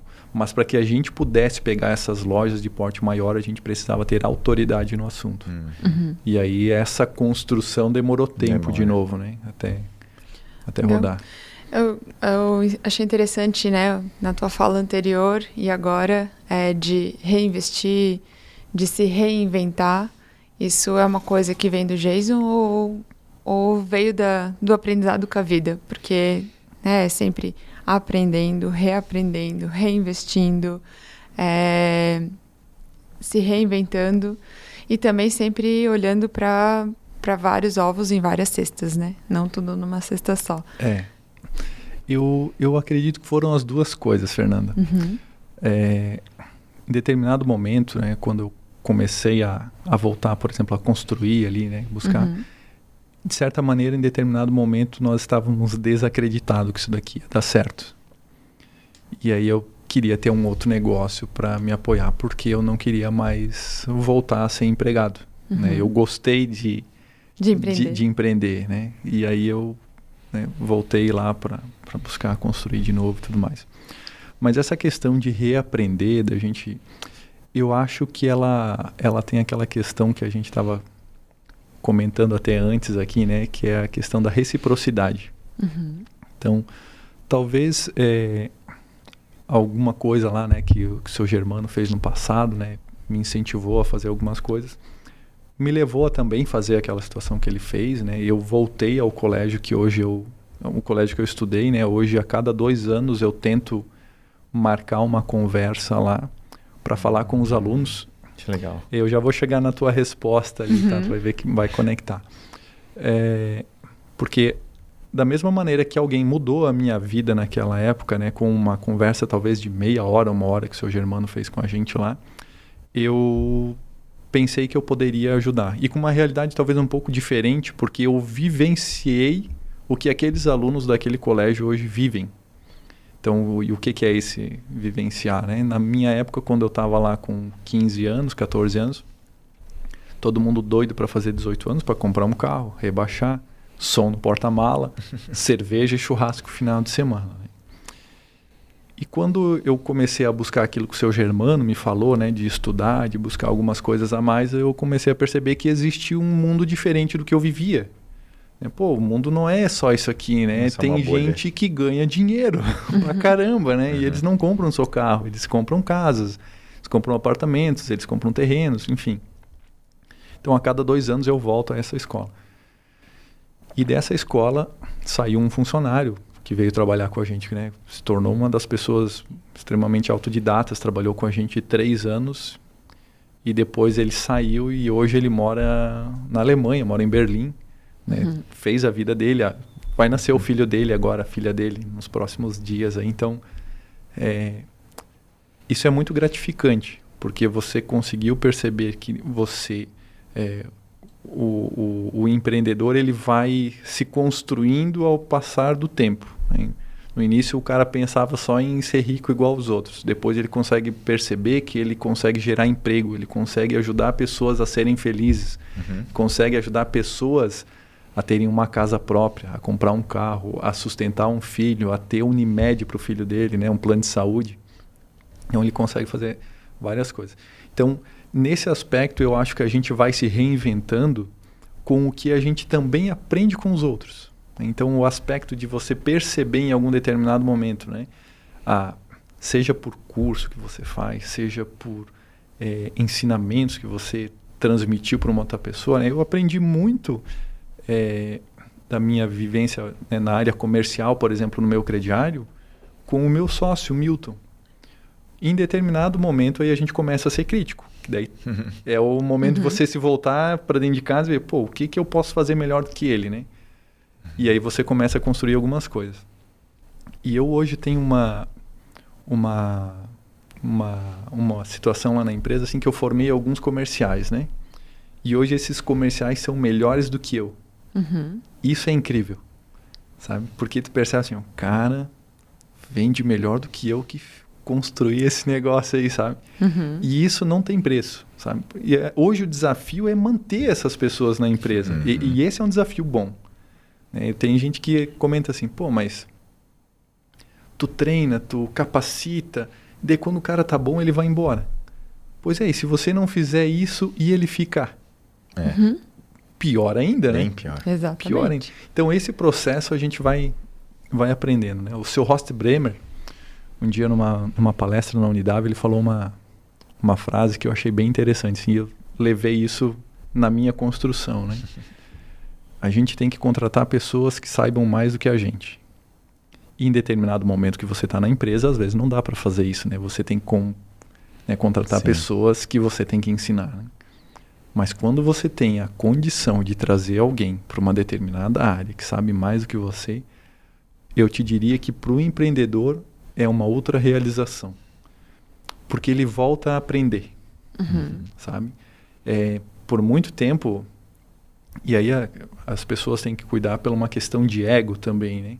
O, muitos, muitos empreendedores ou diretores, né, nem sempre é um sócio, Uhum. se escondem atrás de um cargo. Uhum. Ah, ele é diretor financeiro, ele é diretor Uhum. de compras, né? E essa é uma situação perigosa. Porque, na verdade, é um cargo, não é uma pessoa, né? Uhum. Ah, porque eu viajo de primeira classe. Não, você não viaja de primeira classe. O diretor da empresa viaja de primeira classe. Uhum. O dia que você deixar de ser vere- o Dizer. diretor, talvez você viaje de classe econômica. Uhum. Então esse aspecto é, é, é, é muito tem que se, se ter muito cuidado, né? Você tem que, no meu entendimento, né, tem que servir de exemplo para as pessoas, né? E muitas vezes esse diretor tem medo de contratar alguém melhor que ele para tirar a cadeira dele. Uhum. Exatamente, exatamente. Então esse aspecto, né? Hoje a gente tem condição em algumas áreas da empresa trazer pessoas que que entendem daquela determinada área muito mais do, do que a gente, né? É, Esse tempo atrás eu estava conversando com, com um amigo nosso, o Everton, né?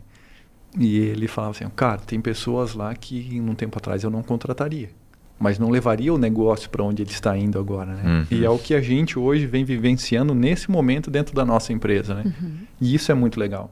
Porque tu percebe assim, ó, agora. Porque a gente também, como dono de do negócio, às vezes a gente também fica numa questão confortável, sabe? Uhum. Ah, se eu crescer 100%, é o que eu estou buscando. Né? Assim, com meus sócios lá, a gente senta, conversa. Pô, vai ser difícil? Meu, vai, sabe? Só que hoje a gente tem alguma coisa, e eu não sei te dizer exatamente o que é, que motiva a gente. Não, a gente vai fazer esse troço aqui Uhum. crescer 100%. Né? Vamos se arrebentar aqui para fazer. Mas talvez em outras situações o cara tá mais acomodado. Porque é mais trabalho, Mais porque é trabalho. mais gente para contratar. Já dá para ele comprar o carro dele, o É. apartamento dele, sabe? Já, Uhum. já tá legal, né? Sim. Então é uma pegada diferente. E não tem certo e errado. Exato. Não, né? é O cara- desejo, né? Desejo, perfeito. É escolhas também. Mas quando você contrata alguém que é melhor do que você, esse cara te tira da zona de conforto. Uhum. É Ele te incomoda, né? É o tubarão no tanque. É. Isso, sim. Tubarão no tanque. É, então você quer, você quer aprender, né? Eu digo, me refiro a, a, a mim, né? Como isso, Uhum. né? É, pô, tu quer aprender, tu quer entender por que algumas coisas fazem daquela maneira, né? Pô, onde é que o cara buscou esse conhecimento que eu não sabia, né? Pô, e ali tu começa a abrir uma outra expansão, às vezes, da empresa que vai te levar para um, pra um outro negócio. É só que tu, como dono da empresa, empreendedor, tem que estar aberto para.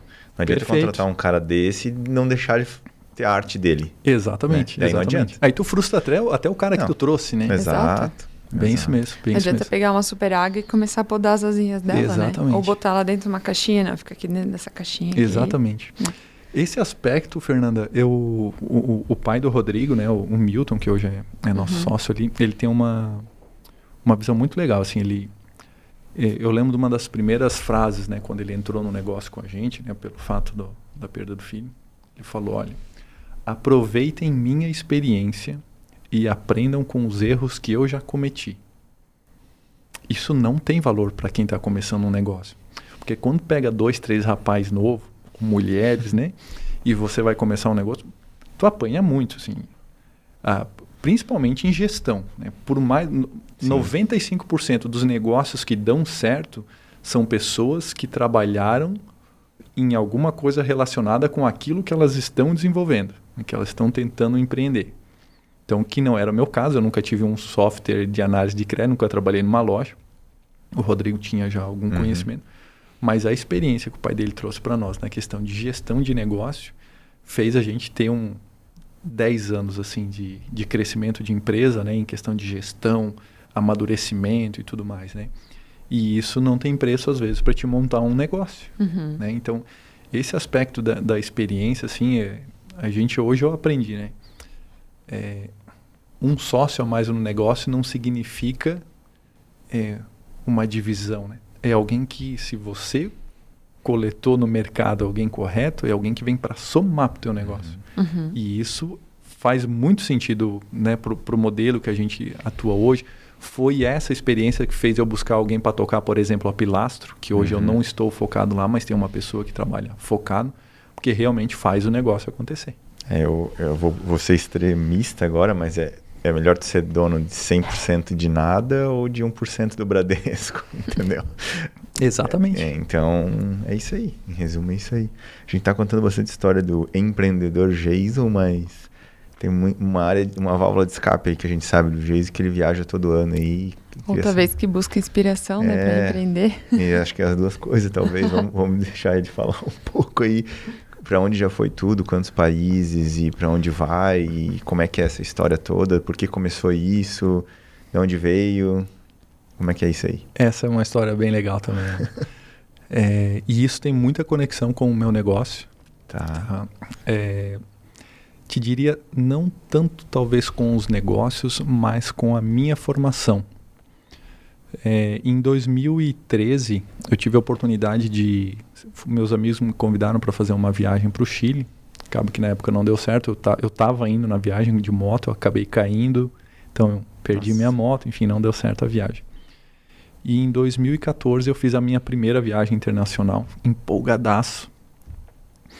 Eu era uma pessoa, aliás, muito afoita para as Uhum. coisas, assim, né? Não, não sou uma pessoa tão controlada como sou hoje. Então, essas viagens me ajudaram nisso, nessa minha formação pessoal.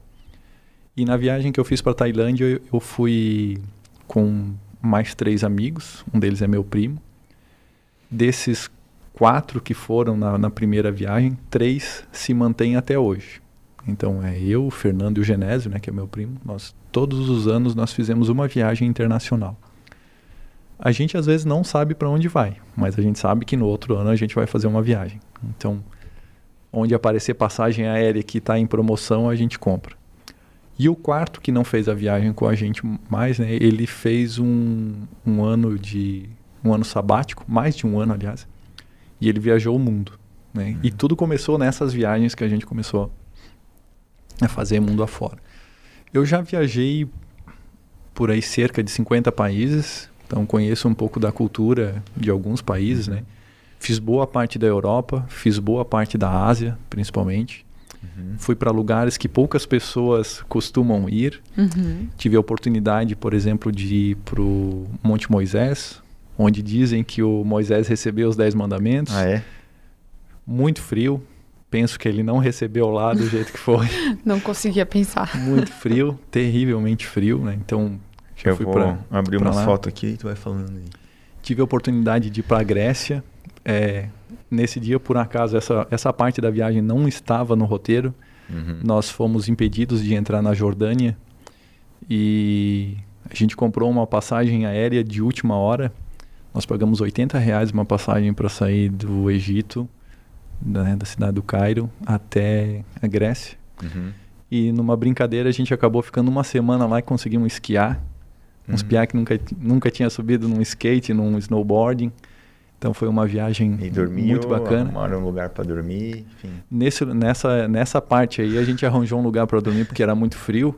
Então a gente pegou um não era, um, não era na época não não tava bem o Airbnb, Aham, mas a gente pegou uma espécie de Airbnb lá. entendi. Aí abri ficamos na casa do, aqui. de uma senhora lá que inclusive trouxe uma sopa muito gostosa para nós naquela. Essa daí também é, a viagem que a gente fez para o Oriente Médio. Esse daí é o túmulo de Jesus Cristo. Então é uma uma parte que marca bastante, né, pra gente que é Uhum. cristão, né? Então é uma área, se vocês perceberem na foto, poucas pessoas. Não é uma área lá localmente visitada, a não ser por turistas, né? É, se quiser abrir uma outra É foto aqui, aí, é, esse daí é um aspecto bem legal. É, pode perceber que a gente está com de mãos dadas com o pessoal ali, né, com os muçulmanos. É, normalmente quando a gente faz uma viagem, a gente costuma entender um pouco da cultura. Sabe aquele negócio que o pessoal diz que viajar é caro, Uhum. que é difícil e tal? Uhum. Então, é, eu nunca gastei 10 mil reais numa viagem. Nunca. Tá? Talvez essa que, que tá para ocorrer agora, que inclusive a gente ia para a Rússia e para a Ucrânia, né? Mas infelizmente aí dados os acontecimentos, imagino que não vai ocorrer. É, toda viagem que a gente faz, a gente tenta entender a cultura das pessoas local, né? Tentar entender como que elas vivem, é, o que que elas fazem, né? O que, que elas comem? Isso, né? A gente não tem como fazer aquela questão, ah, eu vou trabalhar no lugar onde o cara faz, não, Aham. não é o nosso, nosso aspecto, né? nosso objetivo. Mas a gente tenta entender, conversando com o pessoal, e aí a gente acaba fazendo realmente amizade. Uhum. E aí o pessoal, eles estavam. Aí é no Muro das Lamentações, lá em Uhum. Jerusalém. E eles é, convidaram a gente para participar de um ritual, de uma. Esse cara aqui não parece aquele cara que fez o escorpião rei lá. o- parece, parece. e, É verdade. aí eles, eles convidam a gente para para participar das coisas, explicar um pouco melhor da cultura Uhum. e isso isso engrandece a gente. Uhum. E nessas viagens a gente acaba discutindo muito entre eu e os meus amigos, né? É, sobre a vida. Uhum. Então é, tem muita gente que questiona, cara, vocês viajando por aí assim, pô, e as mulheres de vocês não falam nada, cara, né? Aí tem gente que, que vem com diversos aspectos, né? Ah, porque os caras saem pra aprontar, ah, porque os caras são tudo viado, né? Sa- Sai de tudo nessas coisas, né? Uhum. Mas Os o que, invejosos. o que a gente ganha de, de conhecimento entre nós mesmos, assim, de, de conversa de vida, Uhum. de poder conversar com alguém local sobre alguma situação, tu tira ensinamentos para tua vida, sabe? Uhum. Com É, certeza. como por exemplo, né, é, essa foto aí, ela, ela a gente estava a caminho para uma cidade chamada Puerto Rio Tranquilo. É uma cidade de 400 habitantes no interior do Chile. Uhum. Você chegar numa cidade de 400 habitantes, esquece, não tem internet lá. E todo Uhum. mundo te conhece, né? E todo, mundo te conhece. Todo mundo se conhece, Então né? lá tu vê como a vida é, ela é pacata, né, numa cidade daquela, né? Cara, tu sai daquele daquele teu padrão de vida para conhecer um padrão diferente, sabe? Uhum. E nessa, nessas viagens te- te aciona algumas coisas assim, sabe? Cara, eu trabalho para quê? Exato. Sabe? Uhum. Eu trabalho para quê? Né? Nem tudo na vida, e aí a gente começa a ver aquele, aquele pensamento lá de ser rico, de coisa nada, Uhum. começa às vezes. Não que a gente não quer ter uma boa condição de vida, não é isso, né? Mas a gente consegue fazer muita coisa na vida com tendo pouco. Uhum. Isso. Então, é, hoje, eu- eu- essa viagem que estava na foto aí, eu e meus amigos, nós fizemos com uma caminhonete. Tá, tá aí, ó, inclusive. Em três, colocamos uma barraca em cima. E o que talvez o pessoal pensa que tem que ser algo, né? Tudo bem, é um, um excelente carro, né? Mas que tem que ser alguma coisa cara. Cara, nós fizemos em três amigos, nós, nós investimos, porque eu acho que uma viagem é um investimento. Ok. Né? E eu costumo dizer que é um investimento que ninguém te tira, porque é igual uma faculdade, isso daí é um É. conhecimento. Uhum. Não é só lazer, né? Nós, nós investimos 4 mil reais para fazer uma viagem de 22 dias pelo sul do país, pelo sul do, da América, da América do Sul aqui. Conhecemos pessoas fantásticas, demos carona para pessoas fantásticas e numa dessas caronas a gente acabou fazendo uma amizade para visitar Israel. Nossa. E aí é- esses aspectos começam a conectar. Uhum. né? E esse aspecto de conectado começa a conhecer o mundo de uma visão diferente do que a mídia te mostra. Aham. Então, por exemplo, ah, Israel é um país é, seguro. Normalmente a gente vê só a faixa de Gaza lá, né? Uhum. Que é o pessoal se matando. Mas é um país extremamente seguro. Eu viveria lá. Tecnologia. Tecnológico. Super tecnológico, né? Maiores startups né? que Uhum. saem de lá também. É um país maravilhoso para se conhecer. Quantos mil quilômetros fizeram? Fizemos 12.800 quilômetros nessa viagem aí. Voltamos para casa com dois pneus, E banho? Banho quando dá. Banho No quando camping, dá. né? Banho Geralmente quando era no camping, sim. É. Mas por diversas vezes nós estacionamos lá da, da rodovia e dormia dentro do carro, assim, Uhum. no meio do nada, ao relento, assim. E banheiro no mato e pra É pegar. onde dá. Né? Entendi. Dois- eu tenho muitas histórias em relação a isso, né? Em, re- em relação a, a viagens, né? A gente fez uma outra para a África do Sul. É, inicialmente a gente iria visitar somente a África do Sul. Sei se é. Tem, se Essa daí é da Tailândia. Essa daí é da Tailândia. É, essa Ah. daí também é é uma, uma vila que a gente acabou sobrando alguns dias na Tailândia. Essa daí foi a minha é, prim- é, primeira viagem, né, que, eu, que a gente fez completa aí. Uhum. É, e a gente teve alguns dias sobrando, a gente acabou visitando uma, uma vila dessas, dessas mulheres. E é bem interessante, porque muita gente acha que é o pescoço que alonga, né? Que elas usam esse negócio. Uhum. Na verdade, Uhum. é o ombro que desce. É o ombro que vai. É. E elas, inclusive em determinada situação da vida delas, elas não podem mais tirar esse colar por conta que o pescoço fica muito bambo e tem chance de quebrar o pescoço Você tá louco. por Uau. conta da- das vértebras, né? Elas têm pouca resistência muscular. Ah, Que loucura. Vamos ver o próximo. Então, até o que eu estava comentando ali da África do Sul. Ah, essa daí é da Tailândia. Então, é, a gente fez na Tailândia, quando a gente fez para Tailândia, a gente fez um, um roteiro bem legal. A gente foi para Camboja, Vietnã. Poucas pessoas vão para o Camboja e Vietnã. A gente, a gente optou por fazer é, roteiros diferentes, né? Camboja, Vietnã, Laos e Tailândia. Essa foto aí é no Laos, é um dos cartões postais do país lá, uma região muito pobre, né? o Camboja principalmente, né? Uhum. é, muito pobre, mas de uma cultura realmente muito rica. Essa daí é uma uma viagem que a gente fez para a África do Sul e essa essa região aí que a gente que, que, que tá essa foto aí é uma região que não estava no roteiro. Isso é muito legal das viagens, né? A gente fa- monta todo o roteiro e na hora não dá nada certo. A gente pousou, fomos pegar no motorhome, no primeiro dia o motorhome estava quebrado. Nossa. Então a gente só pôde sair no segundo dia. Então todo o nosso roteiro caiu por terra. Tivemos que mudar.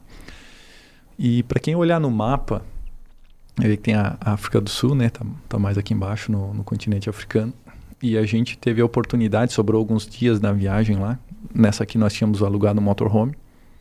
Nós tivemos a oportunidade de, de estender um pouco a viagem lá. Então a gente passou Botsuana, que é um outro país. Botsuana é um dos países Aliás, é um dos países, não. É o país que tem a maior quantidade de elefantes. É, Por quilômetro quadrado? é, não, não, Não? são domesticados, selvagens. Ah, Selvagem. selvagens. selvagens do mundo. É uma Uhum. média de 130 mil. Então imagina, aqui em Rio do Sul todo mundo fica vislumbrado quando vê uma capivara ou três capivaras atravessando Uhum. uma rodovia. Lá tu vê três, quatro elefantes assim de dois, três metros de altura. É muito legal. Durante duas horas é muito legal. Depois tu fica de saco cheio, porque tu tem que parar o carro, porque não dá Aham. pra te bater num elefante. Toda hora. Aham.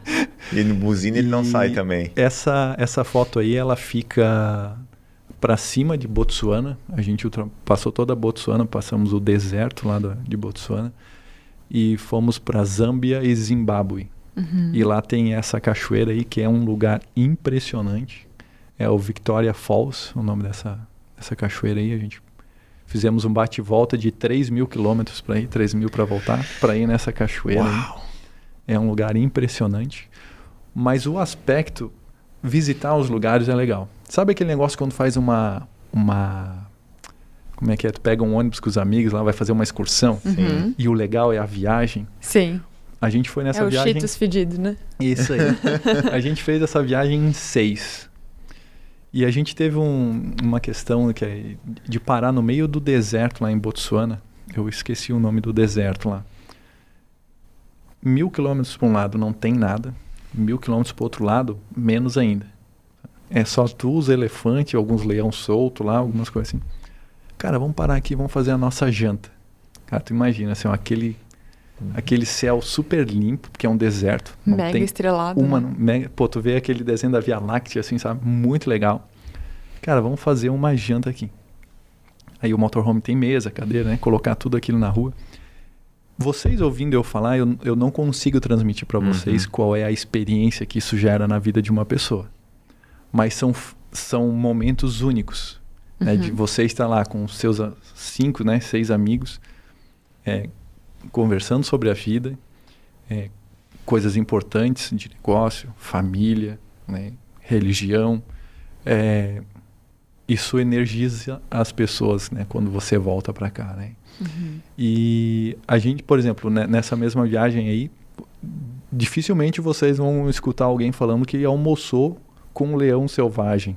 Hum. Né, Eu e meus amigos, a gente parou dentro do Parque Kruger, né, que é um dos maiores parques nacionais da África do Sul, e a gente parou lá para fazer um almoço, também desse mesmo modelo, motorhome, mas nesse caso dentro do motorhome, né, porque a gente sabia que era uma área Perigosa. perigosa. Pô, e debaixo da árvore onde a gente parou, fomos abençoados com dois leões dormindo embaixo da árvore. Que legal. Então a gente fazendo um arroz, uma batata frita ali, tá, uma Uhum. carne, e pela janela a gente via os leões ali. Então esse aspecto é, de experiência, de vida, isso motiva quando você volta. Ah, eu trabalho Uhum. para construir patrimônio, eu trabalho para ter uma condição de vida melhor, mas eu trabalho também para viajar, para poder estar Uhum. com os meus amigos, com a minha família, para poder para minha filha, né, que hoje está com dois anos e meio, Uhum. aí caminhando para dois anos e meio, para poder dar esse tipo de experiência, mostrar que a vida sai de dentro de quatro paredes e ela Uhum. pode ganhar o mundo, né? Sai dessa bolha, né? O brasileiro, ele tem uma cultura muito ainda voltada só para o trabalho. Não que não precise trabalhar, né? Não é esse o aspecto. Eu acho que as pessoas têm que ter a ambição de construir, de ter as coisas, mas também tem que ter um pouco de ambição de buscar esse tipo de coisa, e entender que isso daí também é um investimento de vida. Com Uhum. certeza. É buscar é, conhecer o mundo, né? As culturas, né? Eu acho que tem muito a agregar com. A gente vinha discutindo, né? Outras culturas e como é diferente da nossa realidade, o quanto que a gente aprende com isso, o quanto a gente valoriza, talvez, a nossa, a nossa cultura, de onde a gente vem, né? Demais. Tem, tem muita gente hoje que ganha dinheiro com viagens, né? Que Uhum. viajou, viu que, que era bom e hoje quer, quer montaram algum business sobre isso, né? Uhum. E, e É, hoje ou traz alguma coisa de fora, né? exatamente, É. exatamente. Se lá, inspira, né? Se inspira. Muito, muito. É. E esse lugar é onde, lindo? Esse daí é em Durban, também na África do Sul. Massa pra caramba. É, a cor da água não. É E tem demais. mais uma aqui que tu mandou. É, essa daí é na Croácia. Essa daí foi uma outra viagem que a gente fez. Aí sim foi uma viagem para a Europa. Então a gente foi conhecer um- uma região. co- Acontece perrengues também na viagem. Nesse, Uhum. Nessa viagem, um amigo nosso quebrou a clavícula. Nossa. Uau. na- esquiando lá, né? Coisa de, de adolescente, né? A gente, Uhum. a gente se- realmente se transforma, né? Porque aqui a gente vive muito uma questão do, da- do dia a dia, da, da correria, do, do exemplo que você tem que ser dentro de uma O empresa. ecossistema todo, né? Isso. Então, às vezes, numa viagem dessa, não que a gente se torne pessoas delinquentes, não é isso, né? Mas tu pode andar um pouco mais solto, né? Então, Uhum. a gente foi fazer uma brincadeira lá de, de snowboarding, lá ver quem chegava primeiro, mas ninguém tem experiência com aquilo. E um deles caiu e acabou que- quebrando a clavícula, né? E ali a gente começa a perceber, e essa é uma conexão que ela, ela transcende da viagem. Então, por exemplo, né, a gente teve um, um amigo nosso, inclusive ele trabalha comigo, ele quebrou a clavícula.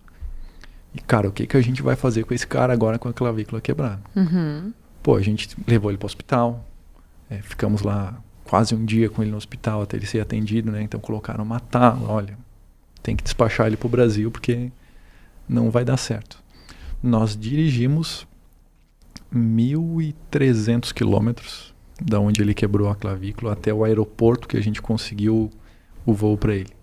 Nós dirigimos 24, é um motorhome, então ele não é tão rápido quanto um carro, né? Uhum. E 1.200 quilômetros até para um carro tem que ser Sim. um bom carro para fazer em pouco tempo, né? É, nós dirigimos 24 horas sem parar. Então a gente revezava motoristas, como nós estávamos em seis, né? Uhum. Para que a gente chegasse a tempo no, no aeroporto onde a gente tinha que, que despachar ele. E esse tipo de irmandade volta da viagem. Uhum. E isso é muito legal, Uhum. porque isso faz gerar negócio. Pode parecer que não, mas, mas faz gerar negócio. Então a gente tem um amigo nosso que, por exemplo, na, na época é, ele tem uma, uma loja de bicicletas. né? Ele, tem, ele criou um modelo de bicicleta elétrica e tudo Uhum. mais aqui na região. Então a gente deu muito insight para ele do, do modelo dele, do que ele podia fazer, de algumas coisas que ele poderia evoluir. É, algum um, um amigo meu que é advogado, né, que é o percursor disso daí com a gente, né, o Fernando, é, também com algumas questões no, no escritório dele, a gente conversa sobre negócio, né? Uhum. E esse tipo de situação volta de lá. Então hoje, por exemplo, ah, quando eu preciso de algum auxílio em determinada situação, eu sei com alguns desses que estão lá, que uma parte é- são empreendedores também, eu sei com qual deles eu posso contar. Uhum. E a questão não só de, de empresa, né, de, de, de, de negócio, mas questão de amizade.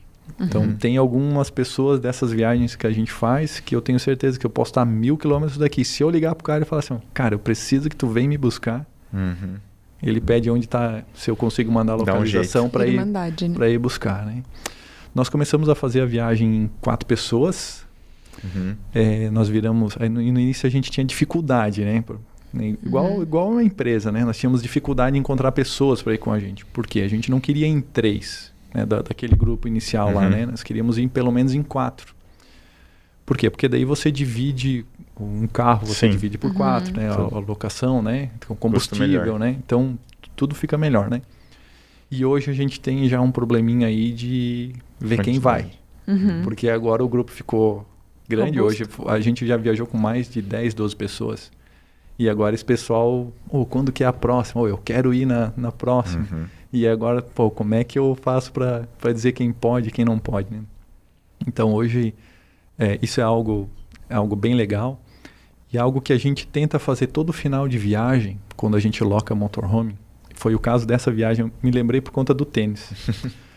É, quando eu, eu fiz essa viagem para a Europa, a gente percebeu que tinha muitas pessoas que dormiam na rua em Uhum. Paris. Então, tanto que bastante gente diz, pô, eu quero conhecer Paris, tal, né? deve ser uma cidade muito glamurosa. E a minha experiência que eu tive lá, eu tive a oportunidade de ir para lá só uma vez, é, eu vi muitas pessoas dormindo na rua. E se vocês perceberem, eu estava com bastante roupa, uma época bem fria. Ah, e no último dia de viagem, a gente pegou o que a gente tinha assim, ó, cara, o que, que a gente precisa para voltar? E, cara, eu não preciso desse tênis, porque eu levei dois, eu não preciso Uhum. dessa calça, eu não preciso desse casaco. Cara, vou fazer um, um- uma sacola aqui Um de roupas kit. para doar. E aí a gente fez o seguinte, eu fiz uma, um outro amigo meu fez outra e tal. No final a gente conseguiu lá umas, umas três, uns três conjuntos de roupa lá, Legal. com tênis e tal. E a gente pegou toda a alimentação, toda a comida que sobrou do motorhome e a gente fez um sacolão, assim, montamos bonito até para a pessoa Uhum. não achar que é lixo ou alguma coisa, né? Certo. Mas a gente não entregou para uma pessoa. A gente entregou num ponto onde essas pessoas dormiam. Então, para que a pessoa que talvez chegasse lá, ou ela utilizasse aquilo em, em- em comunidade, Em ali, com o pessoal né, que Uhum. está ali. E foi bem legal. A gente não ficou lá para ver, né? Porque a gente tinha que pegar o, o motor, o, o avião de, de retorno. Então a gente fez isso já duas vezes, assim. E é muito legal. Que massa. É Uhum. gratificante. É muito né? legal. É gratificante tu conseguir ajudar. Não- É um sentimento que só fazendo, né? Só fazendo.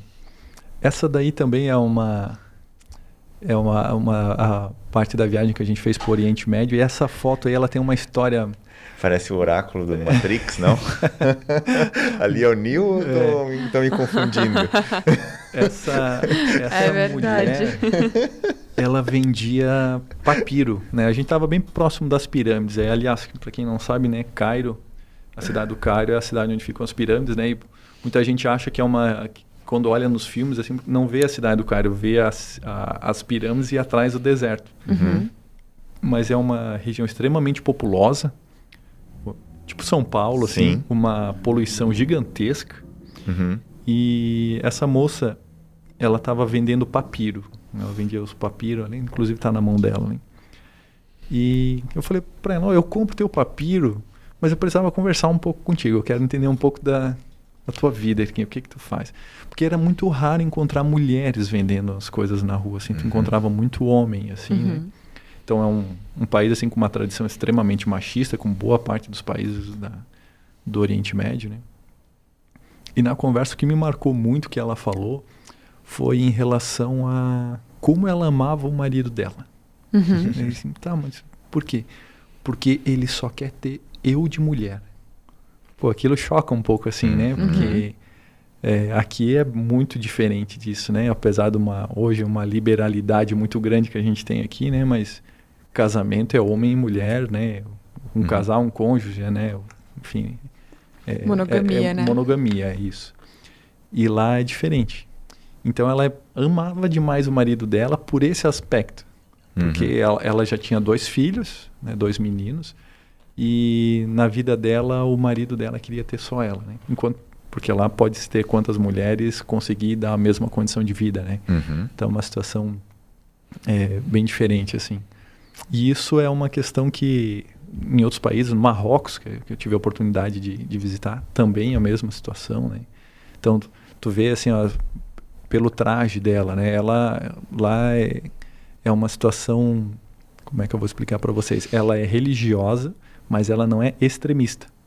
Quando é extremista e usa aquelas burcas totalmente fechadas. Tem muito disso lá também, né? Que aí aparece só o olho, né? Uhum. Então aí depende às vezes do casamento, se o marido permite ou não permite. Então ela acha que o casamento dela lá é até um casamento moderno, Uhum. porque ela não usa aquelas roupas totalmente fechadas, né? Ela, ela tem a boca de fora e tudo mais, né? Uhum. É, mão as mãos também, né? Uhum. E o marido dela só quer ter ela. Então é um casamento mais modernizado, assim, né? Uhum. Imagina se um povo desse vem pro Brasil, né? ô, ô eu vi que, não sei, uma pergunta aí, sei lá, se estranha, mas eu vi que tu sempre tá com a camisa do Brasil. Sempre não, mas a maioria, ou jaqueta, isso te ajuda, te como é que é? Ou para te achar mesmo? Isso é muito legal. eu não tinha me atentado a isso, eu isso vi. é um negócio bem legal. E no motorhome tinha a bandeira do Brasil, uh -huh. e na outra jaqueta tinha a bandeirinha aqui assim. É. Isso. É. É impressionante como o brasileiro ele é bem aceito em todos os países. Uhum. A gente é um povo de muito boa praça, assim, sabe? Uhum. É, isso começou com uma brincadeira, tá? Porque vamos fazer a nossa primeira viagem, vamos com a, com a bandeira do Brasil e tudo mais essa camisa aí, ela, eu tenho ela até hoje. Ela, eu ganhei essa camisa do Rodrigo por conta da hum. Copa de 2012, eu acho que foi a Copa, ou 2012 ou 2010. Né? É, ele me deu essa camisa e por muito tempo, por homenagem a ele, uhum. eu viajava com essa camisa. Mas chegou um determinado momento que essa camisa não deu mais, aí eu comprei outra do Brasil. E quando eu e os meus amigos fomos viajar para um países mais frios, nós mandamos fazer um agasalho do Brasil para que a gente sempre andasse uniformizado. Começou como uma brincadeira e hoje, quando a gente vai, tem que ter a logo do Brasil. É, a gente já chegou, por exemplo, nós estávamos em Milão e o Giba, né, o jogador uhum. de vôlei, uhum. chegou para a gente lá. Pessoal, vocês vieram aqui para participar de alguma competição? Pô, o Giba veio atrás de nós e foi muito uhum. legal. Né? e a gente, Cara, só se é pra jogar bote, porque um lá era mais gordinho, o outro lá todo magrelo, né, cara? Não, não fechava para nenhum esporte, né? E... Hoje podia ser gamer também. É, né? é, hoje sim é. E, e aí ele comentou, cara, se vocês precisarem de alguma coisa aqui, meu, dou um toque tal, eu tô aqui com a minha esposa, vou ficar alguns dias em Milão. E se vira na rua, sim. É, na frente da, da, da Catedral de Milão lá. Nossa. Pô, foi muito legal. A gente tirou foto com ele lá Porque e tal. Porque estava identificado. Porque estava identificado. É. Alguns lugares. Eu tenho uma história mesmo na Tailândia, que daí lá na Tailândia a gente era mais novinho, sabe? E a gente chegou. Nós, estávamos, nós tínhamos pego um ônibus da Tailândia para o Vietnã. Uhum. E no meio dessa viagem de ônibus, né, o motorista questionou a gente: ah, vocês têm o visto para entrar no Vietnã? Não. Cara, ele brecou o ônibus na hora, assim desce. Cara, no meio do nada, assim, sabe? Como assim? Desce só para quem tem visto. Cara, eu não sei se o combustível lá, a diferença é muito grande, que ele não podia deixar nós numa próxima cidade. Ele simplesmente parou, entregou a nossa bolsa. Saímos a pé com mochila nas costas. É mochilão nossas viagens, né? Cara, 3, 4 quilômetros de a pé até chegar num lugar lá. Conseguimos chegar num lugar que a gente conseguia pegar o visto. E quando a gente entrou nessa esse local lá para pegar o visto para a gente poder entrar no Vietnã. Um cara chegou para um amigo meu que ele é ele é muito gente boa, o Tarles, hoje ele não, não viaja mais com a gente. E ele começou a fazer, ó, eu sou segurança deles. Eles são jogadores de futebol, na época era todo mundo mais. E aí um cara lá, jogador de futebol, um cara gostava do jogo do uhum. brasileiro. E em qual time? Flamengo. Cara, deu fila no lugar para pegar autógrafo. De você. Tirar foto. Cara, e eu falei, pessoal, ficou grande demais isso aqui. Ajeita as coisas aí que nós precisamos ir embora. Porque esse pessoal vai pegar a internet aí, vão começar a olhar o time do Flamengo e não tem nós. Não vão achar a gente. Vocês vão apanhar. Vão, cara, tinha gente chorando, cara, para tirar foto com, com a gente que era jogador, entende? Cara, eu não consigo acreditar que eles acreditaram nessa. Cara, pegamos visto lá, carimbamos passaporte lá, saímos, fomos pra rodoviária lá pegar um outro ônibus. Quem é que tava no ônibus com a gente? O pessoal que tava lá pegando visto. Hum. tem uma foto do meu primo, ele tá dormindo. O cara pegava o celular assim para tirar selfie com ele, assim, né? Dormindo, assim, achando que era um, um jogador, um jogador profissional, né? Não era qualquer Nossa. um, assim. É uma bagunça de viagem, assim. Muito essa... bom. Que massa, cara. Muito que bom. Massa. Acho que a gente conversou aí quase uma hora e meia, Ricardo. Uma e trinta Aí, ó, passou aí, rápido. Olha, passou então, tão é. rápido. Ah, é legal, né?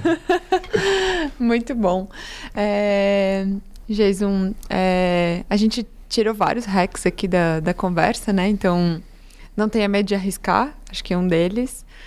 É, separe os ovos, né? Não coloque tudo numa cesta só.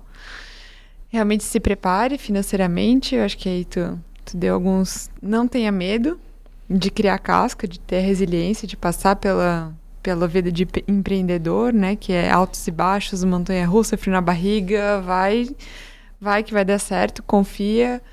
Encontre pessoas que possam te mentorar, né? Que são pessoas que saibam mais que você. E. Não aposte no dinheiro da frente, né? Tipo, É, acha não que vai né?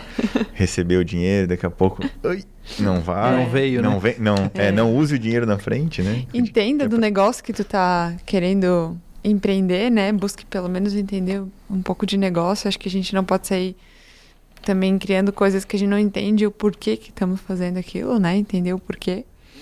E, claro, uma, uma válvula de escape que se torna muito além disso, que se torna uma filosofia de vida quase, né? Que são as viagens aí.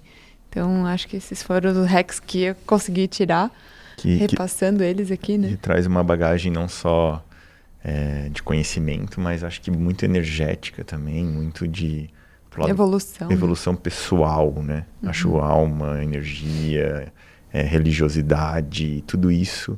Acho que traz isso na, na viagem, né? Não é só Demais. algo, pô, business, business, business. Não é só business, né? Tem todo um, Perfeito.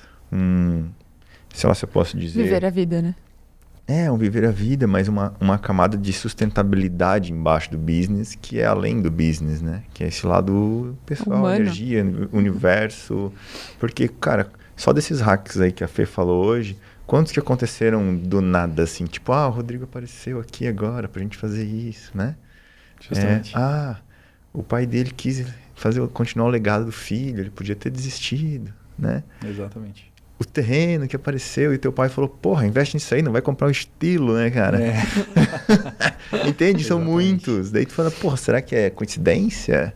Não, é Exatamente. porque tu, tipo, uniu a sorte com a coragem, né? Então, deu uma volta rápida aí é, em, É. é, em tudo que tu falou. Acho que muito massa. Acho que com certeza vai inspirar demais uma galera aí. E, sei lá, um recado final aí que tu, que tu almeja, que tu pensa, que tu quer deixar aí pro universo, aí pra quem tá Exato. assistindo, é, que tu acredita, enfim, sei lá, um hackzão aí que tu, que tu queira compartilhar com a galera. Eu acredito muito em humildade. Uhum. A gente não é nada sozinho. Uma empresa não é nada sem pessoas. E o meu a minha experiência, né, o, o que eu vivenciei sempre foi com pessoas que ou com toques ou com alguma situação me ajudaram.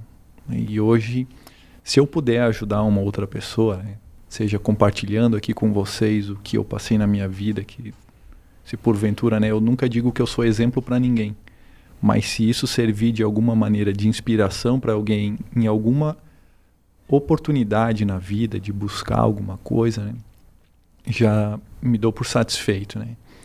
É, eu uso uma máxima em relação a negócios, né? É, uma empresa com caixa ela nunca quebra. E eu aprendi isso da pior maneira possível, né? Passei por algumas dificuldades por conta disso, né? E esse aspecto hoje eu inclusive levo para os meus colaboradores, para os funcionários lá da empresa. Olha, pessoal, tenta comprar o teu carro à vista. Tenta guardar um dinheirinho para te comprar a tua casa. O que meu pai fez comigo, hoje eu tento fazer ajudando as pessoas, né? Mas a humildade, ela constrói, ela constrói pessoas, ela constrói seres humanos. Então, eu aprendi muito isso na minha vida, né? A aprender a não só falar, mas aprender a ouvir o que as outras pessoas têm a dizer, né? Hoje lá na empresa eu, eu tenho, por uma questão eh, de espaço, eu tenho a minha sala isolada do pessoal, né? Às vezes eles querem ligar o ar-condicionado ou não querem, e aí eu Uhum. acabo fechando a minha porta, né? E eu falo para eles, pessoal, a minha porta ela está fechada, aberta. Você não precisa bater na porta para entrar, ela é uma extensão da nossa sala aqui. Uhum. A única coisa é o clima que vocês trabalham é diferente do clima que eu trabalho. Mas Clima, sempre temperatura. Exatamente. Mas sempre eu estou à disposição de vocês para ajudar, para questionarem. Não aceitem tudo que eu digo, me questionem. né? Eu não sou dono da verdade aqui dentro. Então, o aspecto da humildade, eu acho que constrói pessoas, constrói empresas, constrói família. Então, acho que esse é, o- é o que eu posso deixar aí de, de palavra final pro pessoal aí. Legal. Muito Nossa, obrigado Acho- demais. bom. É.